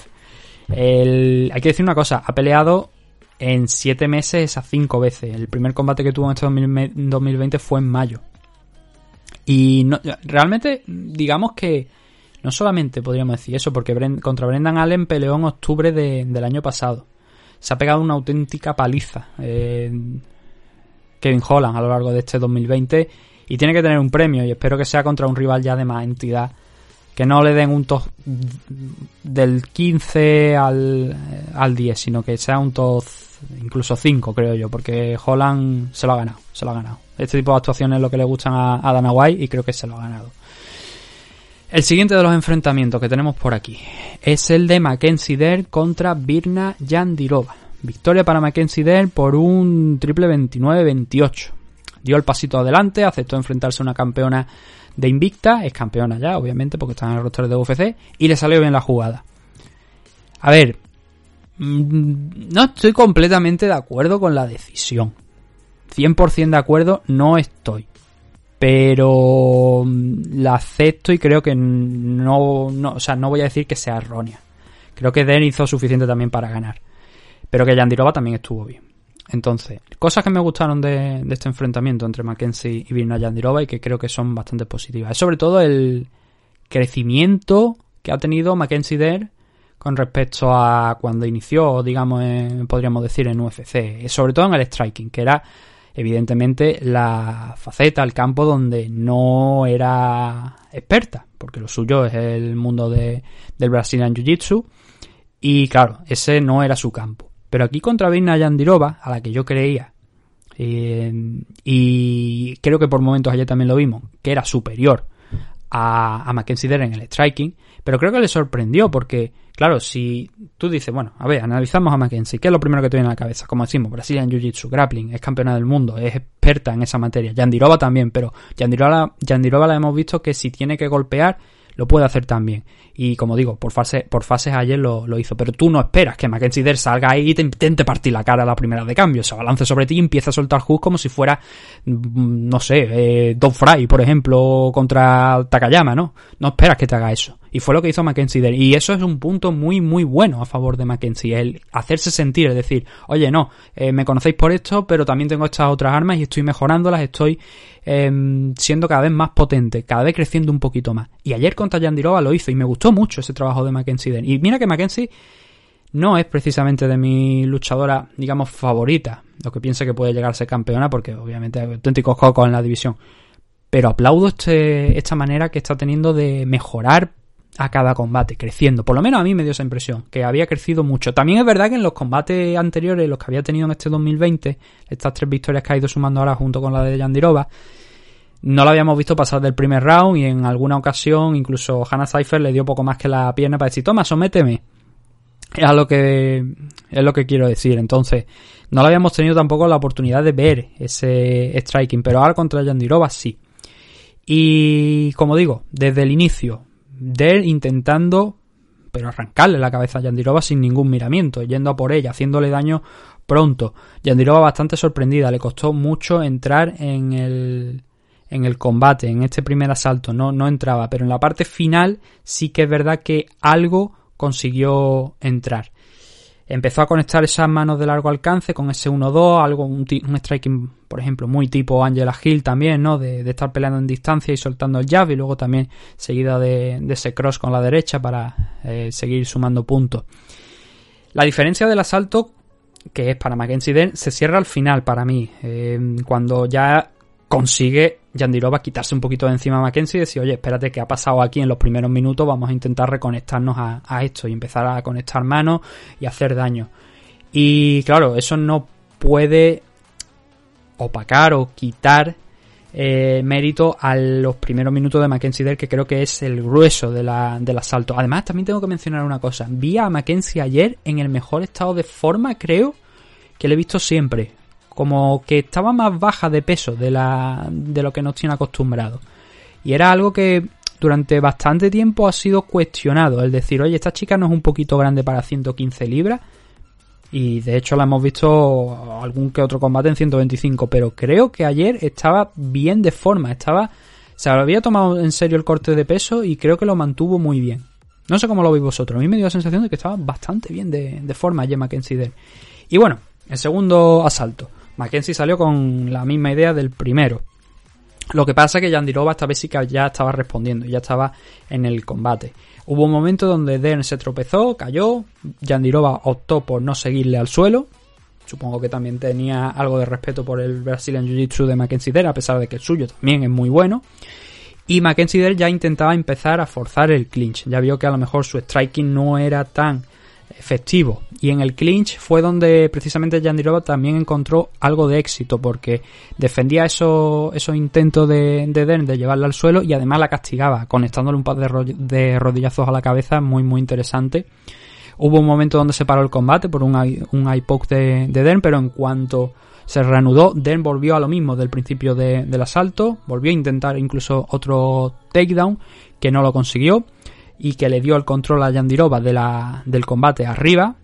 Hubo un momento donde en esta misma secuencia, como digo, ya no consiguió el takedown, Jandiroba le invirtió la posición contra la pared de la jaula y Mackenzie Dern optó por saltar a la cintura de Jandiroba, y Jandiroba la estampó contra el suelo. Dijo, bueno, tú te subes encima de mis caderas intentando ver si me puedes arrastrar al suelo, arrastrarme a tu guardia, pues yo te voy a estampar contra el suelo, y la estampó contra el suelo y se quedó Jandiroba ahí.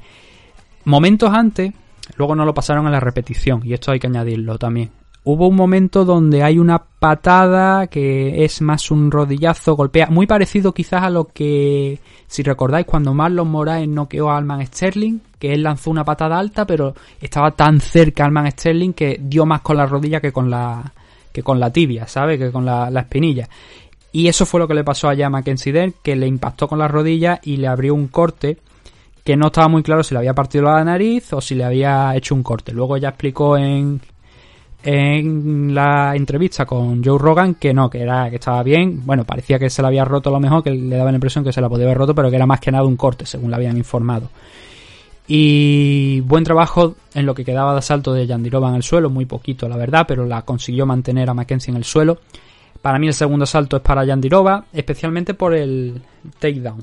Y si nos vamos a la puntuación de los jueces, bueno, por el takedown, por ese derribo que hace. Si nos vamos a la puntuación de los jueces, todos coinciden en ello. Es decir, el primero para Mackenzie Dern, el segundo para Jandiroba. Yo creo que ahí no hay duda, porque Jandiroba empezó a entrar en el combate, Dern no conseguía sacar nada del clinch, de los intentos de takedown que intentaba, y eso le estaba dando alas de alguna manera a Virna Jandiroba. Y el tercer asalto, Jandiroba inició igual que había iniciado, o sea, que había acabado el segundo. Esto no es derribando, pero sí controlando. En esta ocasión el striking. De hecho, Dern intentó un takedown, la paró en seco Jandiroba y volvió a empezar a hacer daño, empezar a trabajar a la distancia. Y se veía que la pobre de Mackenzie Dern estaba sangrando. Hay dos momentos clave aquí. Primero, hay uno a favor de Dern, donde conecta y eso hace que Jandiroba retroceda.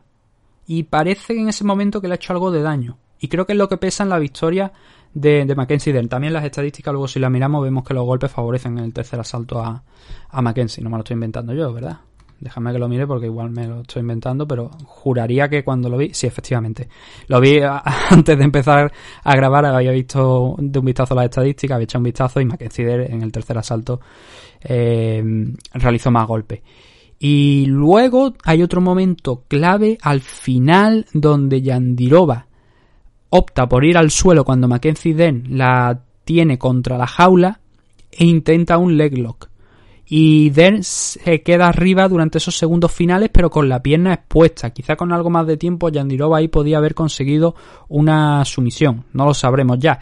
Pero entre ese momento que he dicho de esa mano que parece que le hizo daño a Jandiroba y el momento final donde Jandiroba intenta el leg lock, la parte en medio de esos dos momentos intercambian. Y lo volvió un combate bastante bonito esos intercambios. Al final, yo creo que es para todos los gustos.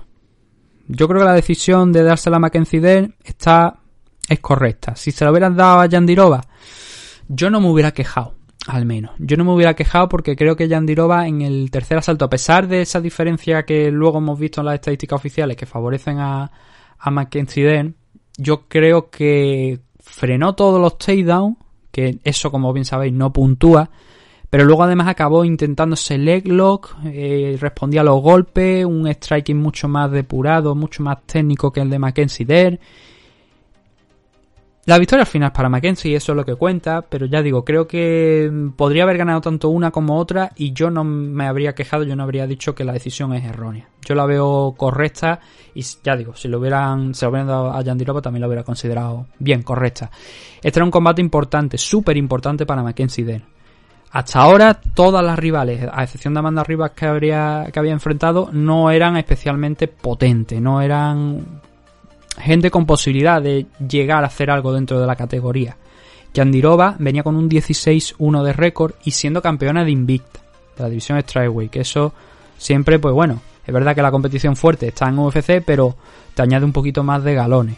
También teniendo en cuenta que Mackenzie estuvo en algún combate en Invicta, no mucho tiempo, creo que me parece que tuvo uno o dos combates antes de saltar directamente a UFC, pero también cuando estuvo en la LFA no pudo llegar no a títulos ni nada, sino que simplemente pues iba ganando. Entonces Jandiroba aquí tenía, digamos, más galones que ella y por eso esta victoria es importante, a pesar de que Mackenzie Dern por algún motivo era favorita. Yo creo que estaba bastante igualado. No había tampoco una diferencia enorme entre ambas en la apuesta. Eso también hay que mencionarlo.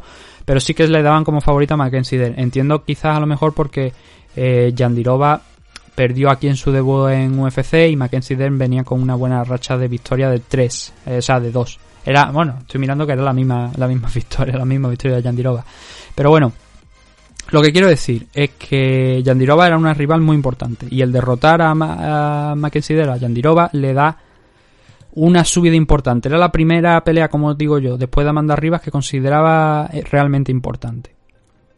Y vamos a ver, porque claro, ya hemos dicho, con Tecia Torres ganando también seguramente no le va a servir para subir en los rankings. Pero a lo mejor una pelea entre Tecia Torres y Mackenzie Dern es algo que puede buscar Mackenzie. No Tecia, sino Mackenzie. Y sería interesante también, desde luego.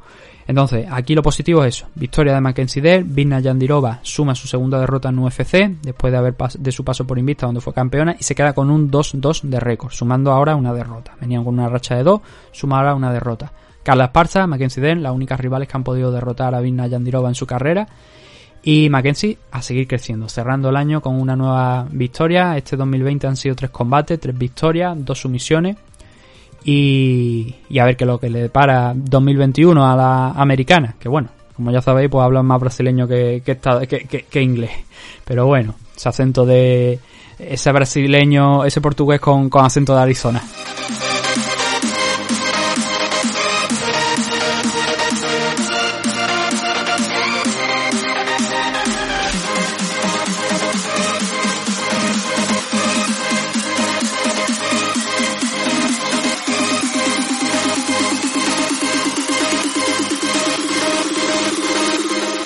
Main event de la noche. Hemos hablado de Yacaré y hemos hablado de Junior. Es probable que el tiempo de Tony Ferguson se esté acabando. Igual son palabras gruesas, pero ayer estuvo muy perdido contra Charles Oliveira. Esperaba mucho más de Tony Ferguson. No sé si el combate contra Justin Gaethje de verdad le dejó roto, como dijo Javi, o no. Pero el Tony Ferguson de ayer estuvo muy alejado del mejor Tony Ferguson. Y sumar 2 derrotas consecutivas y parecer por declaraciones que no estás bien de la cabeza otra vez, que no estás centrado, que se te está yendo otra vez, no es buena señal. Y puede que haya entrado en declive ya. Y bueno, no sería tampoco nada de extrañar porque tiene 36 años y lleva muchísimos años de combate, desde 2008. Lleva ya 12 años de carrera profesional y al más alto nivel cerca de una década aproximadamente. Entonces, bueno, pero vamos a ver. Charles Oliveira se impuso a Tony Ferguson por una decisión unánime también, un triple 30-26. Yo he sido más generoso en esta ocasión y le he dado un triple 30-24. Creo que los 3 asaltos fueron un 18. Pero bueno, una cosa u otra, al final 30-26, 30-24, 30-25 no quita que Oliveira ayer se comió a Tony Ferguson de todas las maneras posibles, habidas y por haber. Ferguson no pudo sacar prácticamente nada de striking, nada, porque Charles Oliveira le presionó desde el inicio. Oliveira, las pocas oportunidades que Ferguson tuvo de golpearle, las evitó muy bien. Estuvo muy acertado para sacar de ritmo completamente a Ferguson. Y luego llegó, por supuesto, el derribo a mitad del asalto. De los 15 minutos que duró este combate, 11 minutos y medio fueron de control de Charles Oliveira en el suelo. En el primer asalto lo derribó cuando quedaban cerca de 3 minutos y medio, llevábamos poco más de un minuto y 10 segundos, 20 segundos de combate, hasta que llegó el primer takedown de Charles Oliveira a la primera oportunidad que tuvo. Llegó a la montada, que en un principio no consiguió de manera, digamos, limpia, sin controlar bien, pero sí que a los pocos segundos ya consiguió afianzarse en la posición. A partir de ahí se iniciaron muchos problemas para Tony, porque no conseguía quitárselo de encima y tampoco tenía la pared de la jaula para intentar escalarla con las piernas y sacárselo de ahí, algo que sí que vimos en los siguientes asaltos. Además, para colmo de males, además de ese control y de los golpes que dio en el suelo Charles Oliveira, poquito, sobre todo más control que otra cosa. Pero hay que sumarle un intento de sumisión, un armbar, que consiguió en los segundos finales y que yo creo que Dios bien sabe que si el combate llega a durar unos 15 segundos más, el asalto llega a durar unos 15-20 segundos más, probablemente Tony Ferguson habría tapeado. Hay algunos momentos donde de hecho la mano de Tony está en una posición en la que yo creo que cualquiera pensaría que iba a tapear. Se le ve con esa mano ahí cerca de esa pierna, el típico tap que haces en la pierna de tu adversario para decir que te suelte el arma, ¿no? Pero no lo hizo. Y Charles Oliveira reajustó, porque en un primer momento tenía el armbar y luego incluso ejerció más presión porque se pasó el brazo a un lateral y elevó un poco más con las caderas todavía para intentar hacer más daño. Aquí cayó, creo que el primer 18. La gente dirá, bueno, es que al final para mí esto es un 18 porque el asalto tiene 5 minutos, como bien sabéis. 3 minutos y medio, 3.35 según el tiempo oficial, fueron de control de Charles Oliveira. Pero ¿desde dónde se ejerce ese control en el suelo? ¿Es desde media guardia? ¿Es desde la guardia? ¿Es desde el control lateral? No, gran parte de ese control es en la montada, con un Charles Oliveira intentando coger extremidades, golpear en corto, intentar hacer algo de daño, ir sumando puntos, controlando por completo a Tony Ferguson. Si no hubiera conseguido el armbar, el cerrar ese armbar y saltar al lateral, entonces sí que podría haber discutido yo un 10-9. Pero yo creo que es un 18 por eso. Y hay alguien, no sé, me parece que es el comentarista de combate del canal brasileño de deporte de contacto, y yo creo que muchos lo conocéis, es un medio de información también, combate allí en Brasil. Decía uno de los comentaristas que hay que empezar a educar más a los árbitros en los aspectos del grappling efectivo, que actuaciones como ayer de Charles Oliveira, yo por lo menos creo que merecen un 18 en cada salto. El primero es por el armbar, ahí sí que totalmente os puedo dar el argumento de que creo que es por el armbar el 18, si no habría sido un 19 a pesar de llegar a la montada. ¿Pero por qué le doy un 18 en los siguientes asaltos? Que ahí no se lo dan ninguno de los tres jueces. Porque Oliveira, de los 5 minutos, ahí controla 4. 4 en el suelo, anulando por completo a Tony Ferguson. Que Tony intentaba escapar. Charles Oliveira estaba 2 pasos por delante. Y sabía lo que es lo que tenía que hacer. Que utilizaba la pared de la jaula para sacárselo de la montada. En el momento en el que eso pasaba y Charles Oliveira se quedaba, perdía el equilibrio, lo empujaba con la cintura hacia arriba y se lo sacaba a Tony Ferguson, ya estaba Charles haciendo el siguiente movimiento en su cabeza para volver a balanzarse sobre Tony Ferguson, pegándose ya un auténtico clinic en el suelo. O sea, no hay mejor actuación de Charles Oliveira, creo, ahora mismo en su carrera profesional contra alguien del más alto nivel que la de ayer. Fue una completa exhibición, y una exhibición que abre las puertas de Charles Oliveira para el título, pero directa. La gente dirá, bueno, es que está Dustin Poirier, Conor McGregor. No. A mí me da igual. Mira, Mike Charles, sacádmelo de en medio. Quitadme a ese tío. Mandádmelo otra vez a Bellator si hace falta. Meterme un Justin Gaethje contra Charles Oliveira. Porque después de la actuación de ayer de Charles, es lo que hay. Para mí es lo que hay.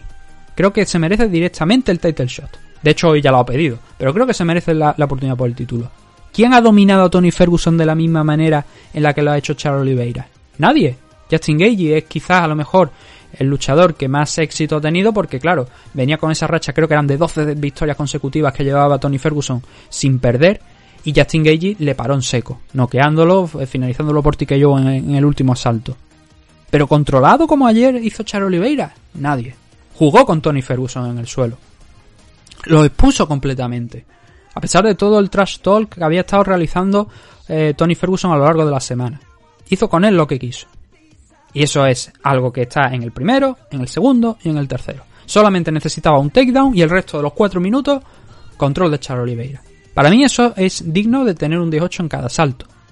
Evidentemente, vosotros podéis dejar vuestra opinión en los comentarios y las leeremos aquí. Y creo que es un debate interesante. ¿Sentís que quizás, a lo mejor, no se está dando mucho... Mejor dicho, voy a reformular la pregunta. ¿Sentís que no se está valorando demasiado el grappling, que cuesta más conseguir un 10-8 con grappling efectivo que con striking efectivo? Porque yo creo que es más difícil conseguir un 10-8 por grappling que por striking. Si tú derribas a tu rival y empiezas a darle una paliza en el suelo con gran and pound, es más probable que te dé un 10-8 que si tú vas controlando la posición, pasando a posiciones de ventaja como la montada, intentando tirar sumisiones de esas posiciones. Creo que eso es, por lo menos para los jueces, no es tan importante, no lo valoran tanto como para dar un 10-8. Y creo que es un debate que se tiene que abrir, que este comentarista de combate del medio brasileño ha abierto, y creo que debe abrirse también a las comisiones norteamericanas, en este caso Las Vegas, porque es donde se están celebrando los eventos del UFC Apex. Pero el análisis de la pelea de ayer es simplemente ese. Podríamos meternos en, Charles Oliveira, por ejemplo, en el segundo asalto llega a la posición de North-South, sigue controlando a Tony Ferguson. Si estuviese sido Price, le hubiese podido meter rodillazo a la cabeza desde esa posición y tal, pero como no es Price, pues no lo tenemos, cosas así de ese estilo. Pero al final no cambia ninguno, no cambia el hecho de que le pegó un auténtico baño ayer, y que creo que es con lo que nos tenemos que quedar, y es la historia de la película. Esa... ¿Y qué vamos a hacer con Tony Ferguson? Y bueno, y también, por supuesto, con Charles Oliveira. Creo que eso es lo que tenemos que hablar hoy. Y ya lo he dicho, Tony Ferguson, yo creo que es su punto con el Charles Oliveira, ya lo digo, directamente por un title shot. Es que no me vale otra cosa. ¿Por qué? Lo siento por Conor McGregor y Dustin Poirier, pero si a ellos no le han dado la oportunidad por el título, y parece que no se la han dado, claro, también, es verdad, dependemos de Javi Nurmagomedov. Es el problema. ¿Va a volver Javi en 2021 o no va a volver? Eso es algo que no sabemos.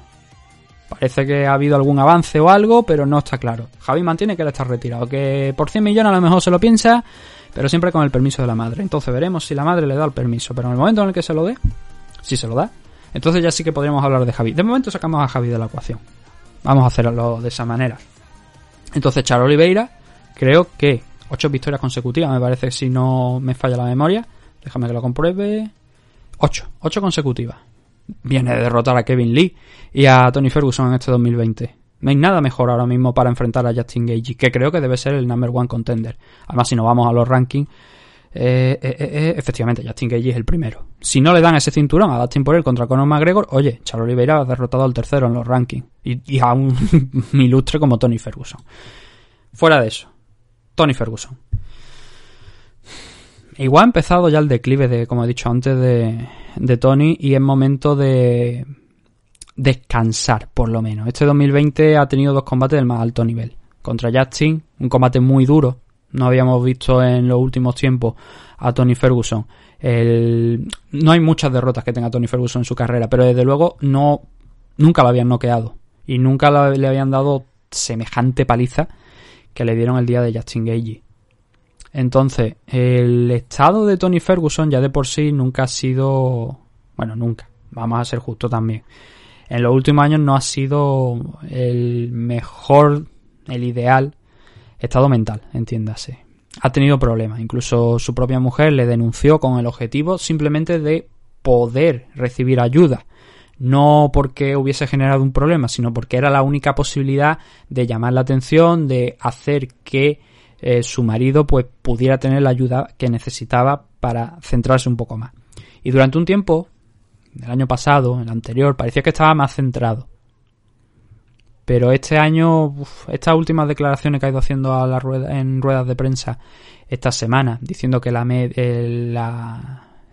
MMA media, es decir, la prensa de MMA, que no le defiende, que no da la cara por él, son comentarios que a mí me han hecho pensar que está otra vez volviendo a ese punto en el que estaba hace 3 añitos, donde dejó bastante preocupado a UFC y a su familia, y creo que merece un descanso más largo. Es verdad que tampoco puede tener un descanso mucho más largo, porque tiene 36 años, va a cumplir 37 el año que viene, y eso quiere decir que no le queda mucho tiempo de competición.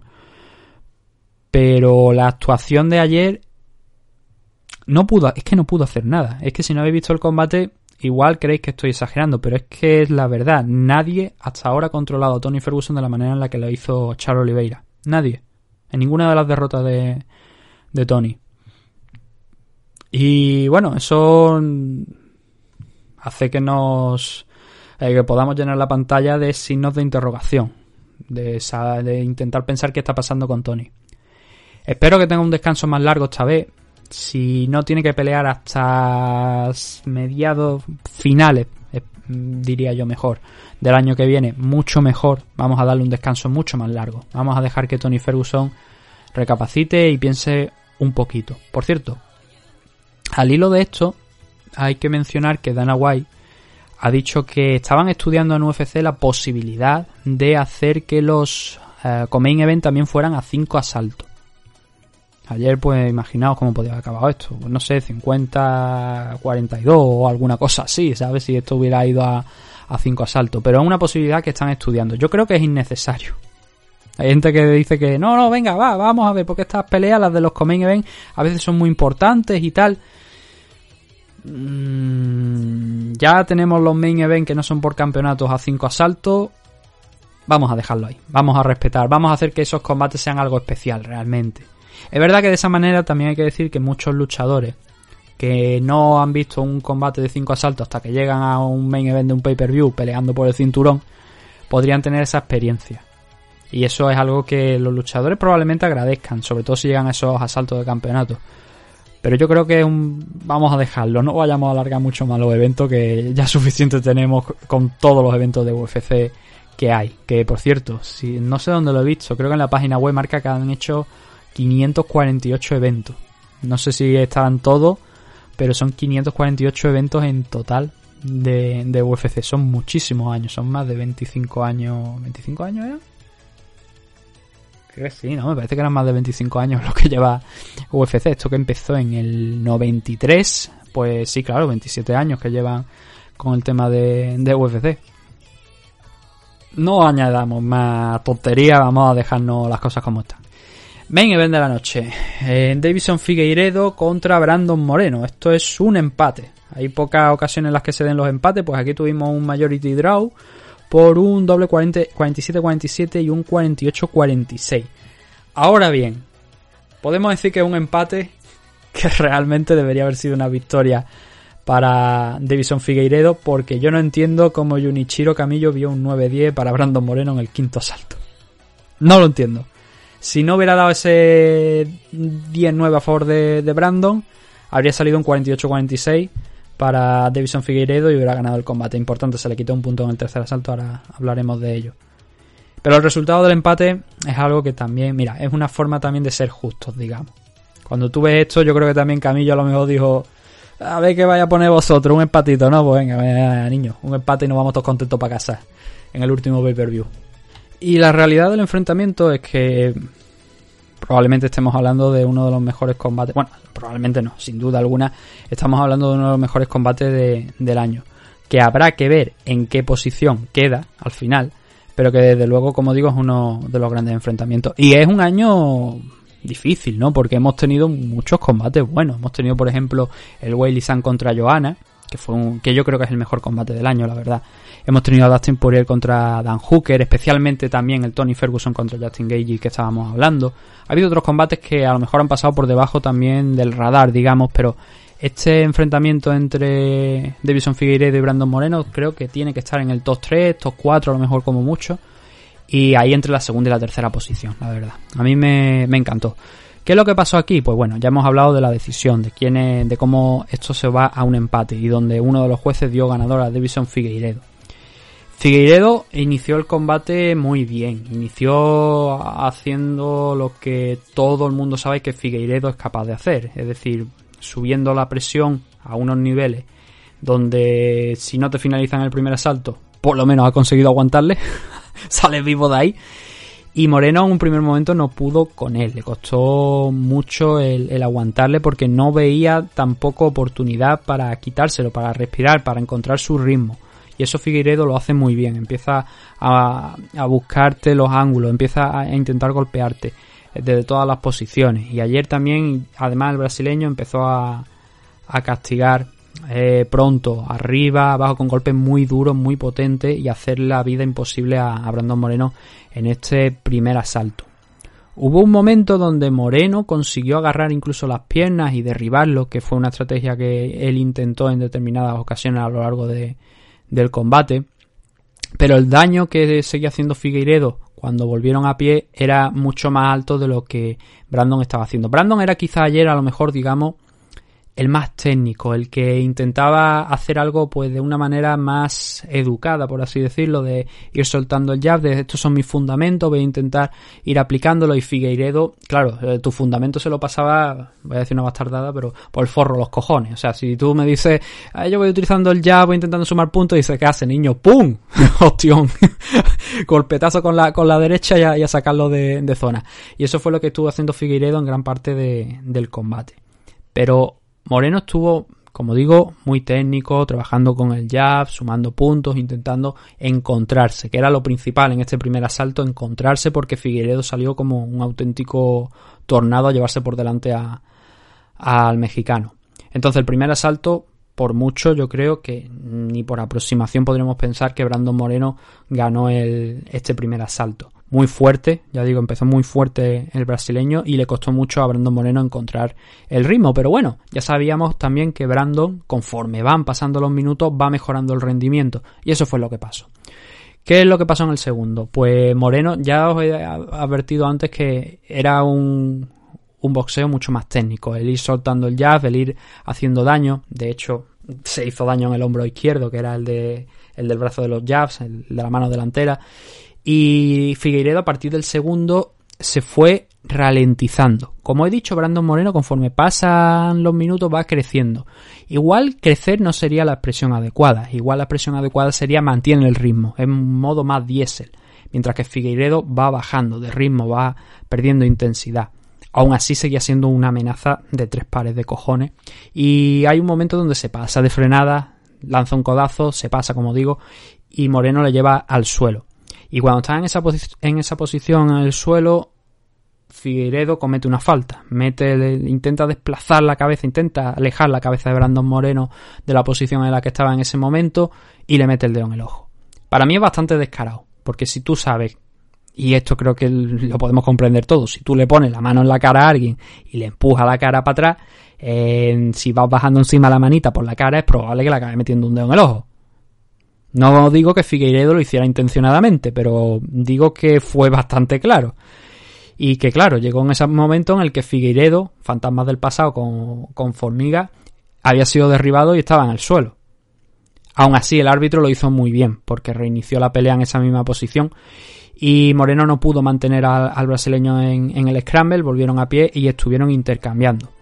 Pero Figueiredo, nuevamente, hacía más daño de lo que podía hacer Brandon Moreno. Y luego, a pesar de todo, Brandon consiguió un segundo takedown en este combate, en este asalto, mejor dicho, y luego también acabar con una buena secuencia de golpes en los últimos 10 segundos. Pero eso creo que no conseguía evitar a ojo de los jueces el darle el asalto a Figueiredo por el daño que iba lanzando, por los golpes más fuertes, más potentes, eran más espectaculares, digamos, con mucho más recorrido. Es lo que he dicho antes, yo te lanzo el jab, tú me lanzas un hook que pretende arrancarme la cabeza. Y que eso, pues, obviamente supone mucho más para los jueces. Un par de takedown, como digo, para Brandon Moreno en este segundo salto, sin mucho premio. Pero ya tenía una ventaja. Había encontrado el ritmo. Había encontrado un ritmo en el que pelear, en el que intentar presionar a Figueiredo, o por lo menos alejarlo y que no le supusiera un problema mayúsculo. Pero claro, era lo que tenía delante. O sea, si estás peleando uno contra uno, el elefante en el salón no desaparece. O sea, lo tiene ahí delante y tiene que pelear contra él. Este asalto mucho más justo que el del primero. Mucho más justo que el primero. Por lo menos para mí. Y el que creo que todavía es más justo a lo mejor es el tercero. Es aquí donde precisamente llega esa retirada de un punto a Figueiredo, que se produce porque sin miramiento ninguno le pega una patada en la entrepierna a Brandon. Nuevamente podemos decir, no, es que se está alejando, es que está muy cerca, es que no le da tiempo a evitarlo, pero el golpe da de lleno. Y yo creo que aquí el árbitro de este combate, que fue nuevamente Jason Herzog, perro viejo ya, dijo, a ver, le han metido la mano, el dedo en el ojo en el asalto anterior, justo cuando tenías una posición complicada. Brandon estaba empezando ya estaba caliente y ya estaba llevando la guerra también a Figueiredo, y Figueiredo estaba empezando a perder un poco de fuelle. Ya había empezado en el segundo salto, pero aquí ya estaba perdiendo algo más de fuelle. Y Brandon estaba incluso consiguiendo cambiar el ritmo del combate, a punto de derribarle, a punto de tenerle en el clinch y conseguir desgastarlo algo más. Y en ese momento, ¡bumba!, patada en la entrepierna. Un Brandon Moreno que tosía en el suelo por el dolor y que tardó cerca de más de 2 minutos en recuperarse. Y Herzog le quitó un punto a Figueiredo, lo cual creo que es adecuado. Porque si esa patada, justo cuando tú estás viendo esa... Los árbitros también tienen que reconocer este tipo de situaciones, creo yo.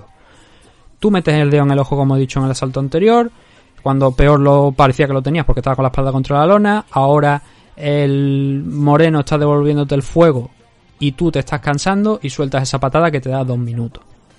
Yo creo que... ¿intencionado? 100% no, pero que eso le permitió a Figueiredo descansar durante un par de minutos, cosa que necesitaba, también es verdad, y por eso creo que ese punto está bien retirado. Después de esto salieron con el mismo ímpetu, el Moreno cayó brevemente al suelo, Figueiredo trató de seguirle, pero volvieron a la situación a pie. Y para finalizar este asalto, Moreno metió una muy buena derecha, un hook con la derecha que impactó y se escuchó además sobre el rostro de Figueiredo. Para mí este tercer asalto es para Brandon y es un asalto importante, porque esto con el 10-8, que sería por el tema de perder ese punto Figueiredo, abría una puerta a una posible victoria o posibilidades, por lo menos, de que Brandon Moreno saliera como campeón de este enfrentamiento. ¿Por qué? Porque Figueiredo se estaba ralentizando, Brandon estaba manteniendo el ritmo, y eso, entrando en las rondas de campeonato y teniendo en cuenta que Figueiredo, si no recuerdo mal, ninguno de sus enfrentamientos hasta ahora por el título han ido hasta esa situación en la que se ha visto pasando al cuarto y al quinto, y ninguno de sus combates anteriores, creo recordar que tampoco lo ha hecho, era un terreno no explorado por ambas partes. Y teniendo en cuenta, como digo, que Brandon mejora con el paso de los minutos, era interesante. Entonces, para mí el tercer asalto es para Brandon Moreno. Por poquito. Por muy poquito. pero es para Brandon. No me quejo tampoco si le dan un 9-9 a Figueiredo. El cuarto es el mejor asalto de Brandon Moreno a lo largo de todo el combate, desde el primer minuto ya siendo consciente, yo creo, de lo que había logrado en el tercer asalto, intentando sorprender a Figueiredo. Estuvo conectando de todas las maneras posibles, intentando derribarlo. De hecho, lo consigue finalmente aquí derribar bien, mantenerlo en el suelo. No todo el tiempo hasta el final de la campana, pero sí que gran parte, y que luego también consiguió completar ese takedown cuando se intentó levantar Figueiredo con unas cuantas manos, además, adicionales, para asegurar el asalto. Pero entre ese punto que digo de ese takedown, que eso ya es al final, Moreno estuvo muy bien, estuvo haciendo daño, estuvo haciendo retroceder a Figueiredo hasta un punto en el que lo cogió muy cerca de la jaula, le conectó una buena secuencia de golpes y Figueiredo daba la sensación de que le temblaban las piernas, o que por lo menos no estaba pasando por su mejor momento en este combate. Y Moreno se creció en ese instante y siguió presionando y siguió intentando hacer daño, y Figueiredo de alguna manera devolver los golpes y sobrevivir hasta el final del asalto para ver la luz al final del túnel y no para morirse, obviamente, sino ve hacia la luz, no, sino para decir, oye, acaba por lo menos estos 5 minutos, dame un poquito de aire, 1 minuto, vamos a volver al quinto. Para el quinto asalto yo creo que estaba el combate abierto desde mi punto de vista, desde mi puntuación, porque eran 2 asaltos para Figueiredo, 2 asaltos para Brandon Moreno, y además teniendo en cuenta que el tercero, en mi caso, yo lo di como un 18 a favor de Brandon, que ya digo, entiendo cualquier tipo de puntuación. Yo creo que el mejor resultado a lo mejor ayer, como mucho, para Brandon Moreno es el empate, porque yo creo que no ganó el combate, y aquí en el quinto asalto lo vimos. Hay una secuencia de empatada a la zona media que bloquea con el antebrazo derecho Brandon Moreno, que da la sensación de que le han hecho excesivo daño, pero luego el problema, como dijo él en la entrevista con Joe Rogan, no fue ahí, fue en el brazo contrario, en el izquierdo, que estuvo agarrándose con la mano derecha al brazo, intentando como reajustárselo, algo que da la sensación que ocurre mucho cuando, o bueno, un problema del antebrazo o es en el hombro. Y luego Brandon, como hemos explicado, explicó también que el daño en ese brazo era porque había estado lanzando muchos power jabs, muchos jabs potentes, y se le había descolocado un poquito el hombro y que le dolía, pero que no era nada serio tampoco. Pero creo que eso hizo que esos momentos, esas patadas, ese daño, esa ralentización en el ritmo de ambos, hizo dudar mucho a los árbitros. Y Figueiredo no estaba por la labor de complicarse, iba dejando pasar los minutos, y quizá Brandon tenía que haber intentado presionar algo más, porque el combate yo creo que hasta ese momento era súper justo, súper cerrado, y si tienes esta oportunidad tienes que dejarte la vida ahí, sobre todo teniendo en cuenta que lo has hecho en los asaltos anteriores. La más mínima de las fuerzas que tengas dentro tienes que dejártela, y creo que Brandon no acabó bien el quinto asalto. De hecho, Figueiredo volvió a meterle un takedown para acabar asegurando el asalto, y al final ese takedown creo que especialmente hace que Figueiredo gane este quinto round, con lo cual el empate era o eso, como digo, o un empate, o era una victoria para Brandon Moreno. No había, o sea, una victoria para Brandon Moreno, una victoria para Figueiredo. Creo que no había ningún escenario en el que Brandon pudiese haber ganado, a pesar de, como digo, que creo que el segundo y el tercer asalto es bastante justo, pero creo que en el segundo pesa mucho el daño que logra Figueiredo, a pesar de que Brandon va mejorando con el paso del tiempo en ese asalto, y que consigue un par de takedown también, pero le falló eso quizá, a lo mejor, el daño de Figueiredo fue mucho más fuerte que el de Brandon Moreno en el día de ayer, y cualquier cosa que no hubiese sido una victoria para Figueiredo o un empate, creo que no habría sido justo. Pero también nos plantea una cosa interesante, y es que Brandon Moreno ha sentido o ha experimentado que puede derrotar a Deiveson Figueiredo si se lo propone, aunque no haya ganado el combate. Yo creo que todos salimos ayer de este combate, tras verlo, con esa sensación de que Brandon Moreno, con un training camp completo, también por parte de Figueiredo, las cosas como son, pero que con un training camp completo tiene muchas posibilidades de hacerlo mejor que en el día de ayer. Y fue un grandísimo combate, y es un combate que, ya digo, top 3, top 4 como mucho, de mejores combates de este año. Y bendita división flyweight, que parece que ha resucitado con estos dos. Pero creo que el combate inmediato a celebrar después de este es otra vez. Figueiredo contra Brandon Moreno, eso sí. Vamos a darle un par de meses por lo menos a los dos de descanso. Vamos a dejarlo que descansen, que vuelvan con sus familias y que luego tengamos la oportunidad de volver a verlos. Pero con un training camp igual no, porque... ¿Por qué digo que igual no? Porque ya se conocen, ya saben los trucos que usan el uno y el otro, y a lo mejor Figueiredo hace ya los ajustes necesarios y es capaz de enfrentar mejor a Brandon Moreno, o la parte del cardio la trabaja más para llegar a un ritmo más alto a los últimos asaltos. Pero bueno, en cualquier caso, ya digo, esto es un combate que no es analizable fácilmente, que no se le puede analizar fácilmente porque hay muchísimas cosas, sino simplemente disfrutarlo, verlo, disfrutarlo. Si no lo habéis visto todavía, pues intentad buscarlo o verlo mejor mañana en Gol Televisión, o hoy, según estéis escuchando el programa el lunes, o hoy ya mismo domingo cuando se publique. Pero es un combate que hay que ver, es un combate que hay que disfrutar. Y... ya digo, es el combate inmediato que hay que realizar. Otro combate que a mí me gustaría ver en la división flyweight es Manel Keipe directamente contra Askar Askarov. Le querían poner contra alguien de menor rango, o sea, de menor ranking, pero estaba ayer preparado para pelear en el caso de que cualquiera de los dos, o Brandon o Figueiredo, no dieran el peso. El pobre no ha podido pelear, iba a enfrentar a Alexandre Pantoja. Pantoja se tuvo que salir, creo que me parece que también porque había dado positivo por COVID, según explicó Keipe. Vamos a darle la oportunidad de enfrentar directamente a Askar Askarov, que está el tercero, y a partir de ahí el que gane, directamente por el cinturón. Pero, ¡buah! Tremendo combate entre Deiveson Figueiredo y Brandon Moreno, espectacular. Y bueno, esto es todo lo que dio de sí UFC 256.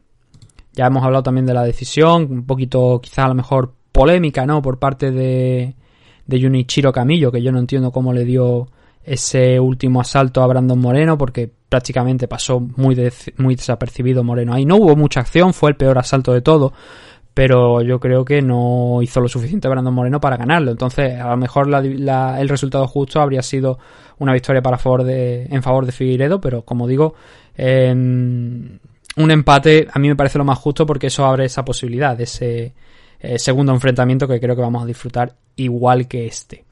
Tan buen combate fue que se llevó el Fight of the Night, como no podía ser de otra manera, este Deiveson Figueiredo contra Brandon Moreno, $50,000 para cada uno. Y luego Fiziev y Kevin Holland se llevaron los otros $50,000 restantes por Performance of the Night. Creo que Charles Oliveira merece $50,000 por el Performance of the Night, teniendo en cuenta el rival que tenía enfrente y por cómo lo hizo. Pero bueno, ya sabéis que esos Performance of the Night normalmente se dan especialmente a las finalizaciones. Así que creo que también la de Holland y la de Fiziev son muy buenas. Está muy justificado esos $50,000. Y especialmente, obviamente, los $50,000 para cada uno de los main events para Deiveson Figueiredo y Brandon Moreno. Este, como hemos mencionado, no es el último evento de UFC. Sí que es el último pay-per-view. Nos queda un evento más este año 2020, que es el de Thompson contra Neal, Stephen Thompson contra Geoff Neal, que es UFC Vegas 17, que además tiene unos cuantos combates muy interesantes. Nos preguntaste ya si esta era la mejor card, que era mejor, UFC 256 o este UFC Vegas 17. Y creo que este UFC Vegas 17 la verdad es que no tiene tampoco nada que envidiar al evento de ayer. Sí que es verdad que tiene 15 combates, que cuando yo he visto que tienen 15 me he llevado las manos a la cara, porque decía, no, ¿por qué? Por favor, no me deis 15 combates. Pero hay mucha variedad. Está José Aldo contra Marlon Vera, que es el main event de la noche. Está Michelle Pereira frente a Chaos Williams, dos tipos que tienen una gran potencia de KO y que son muy espectaculares. Marlon Moraes también contra Roffon, Marcin Tibura contra Greg Hardy, Anthony Pettis contra Len Morono, Belal Muhammad contra Diego Lima, es un combate muy muy bueno. Paniquianza contra Sijara Banks y otros muchos combates que la verdad yo creo que no había la necesidad de poner 15 enfrentamientos en esta car, y a lo mejor incluso es un evento que a lo mejor tenemos que hacer incluso en dos programas, porque si no, no va a salir un programa de 2 horas y media. Pero bueno, como es el fin de fiesta de UFC, pues igual lo hacemos todo en uno y ya está. Pero eso tendrá que esperar a la semana que viene. Obviamente haremos previa de este evento el jueves para comentar un poco pues todos los enfrentamientos, ver cómo llega cada uno, ver qué posibilidades tienen y lo típico que solemos hacer aquí.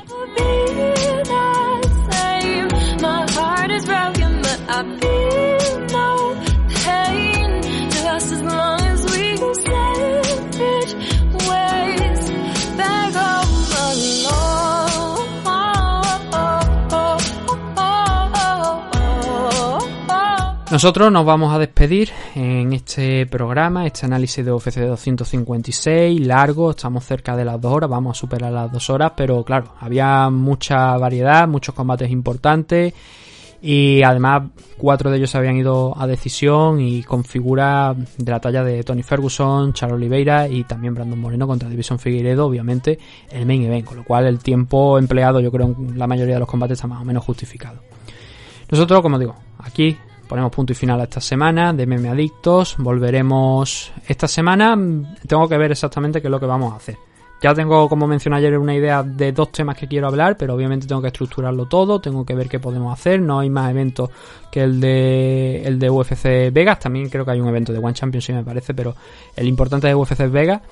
Y a lo mejor también hablamos de ese triple evento que ha habido, bueno, triple evento, 3 eventos que ha habido de Cage Warrior, que se disputaron 3 títulos, creo que fueron 3-4 títulos a lo largo de 3 eventos en noches casi, me parece que eran noches consecutivas además, porque fue una cosa bastante interesante y hubo varios títulos en juego. A lo mejor también hablamos de esos títulos que tuvieron lugar en Cage Warrior y así conocemos también un poquito de lo que es el mercado europeo y una de las grandes empresas europeas como es la empresa británica.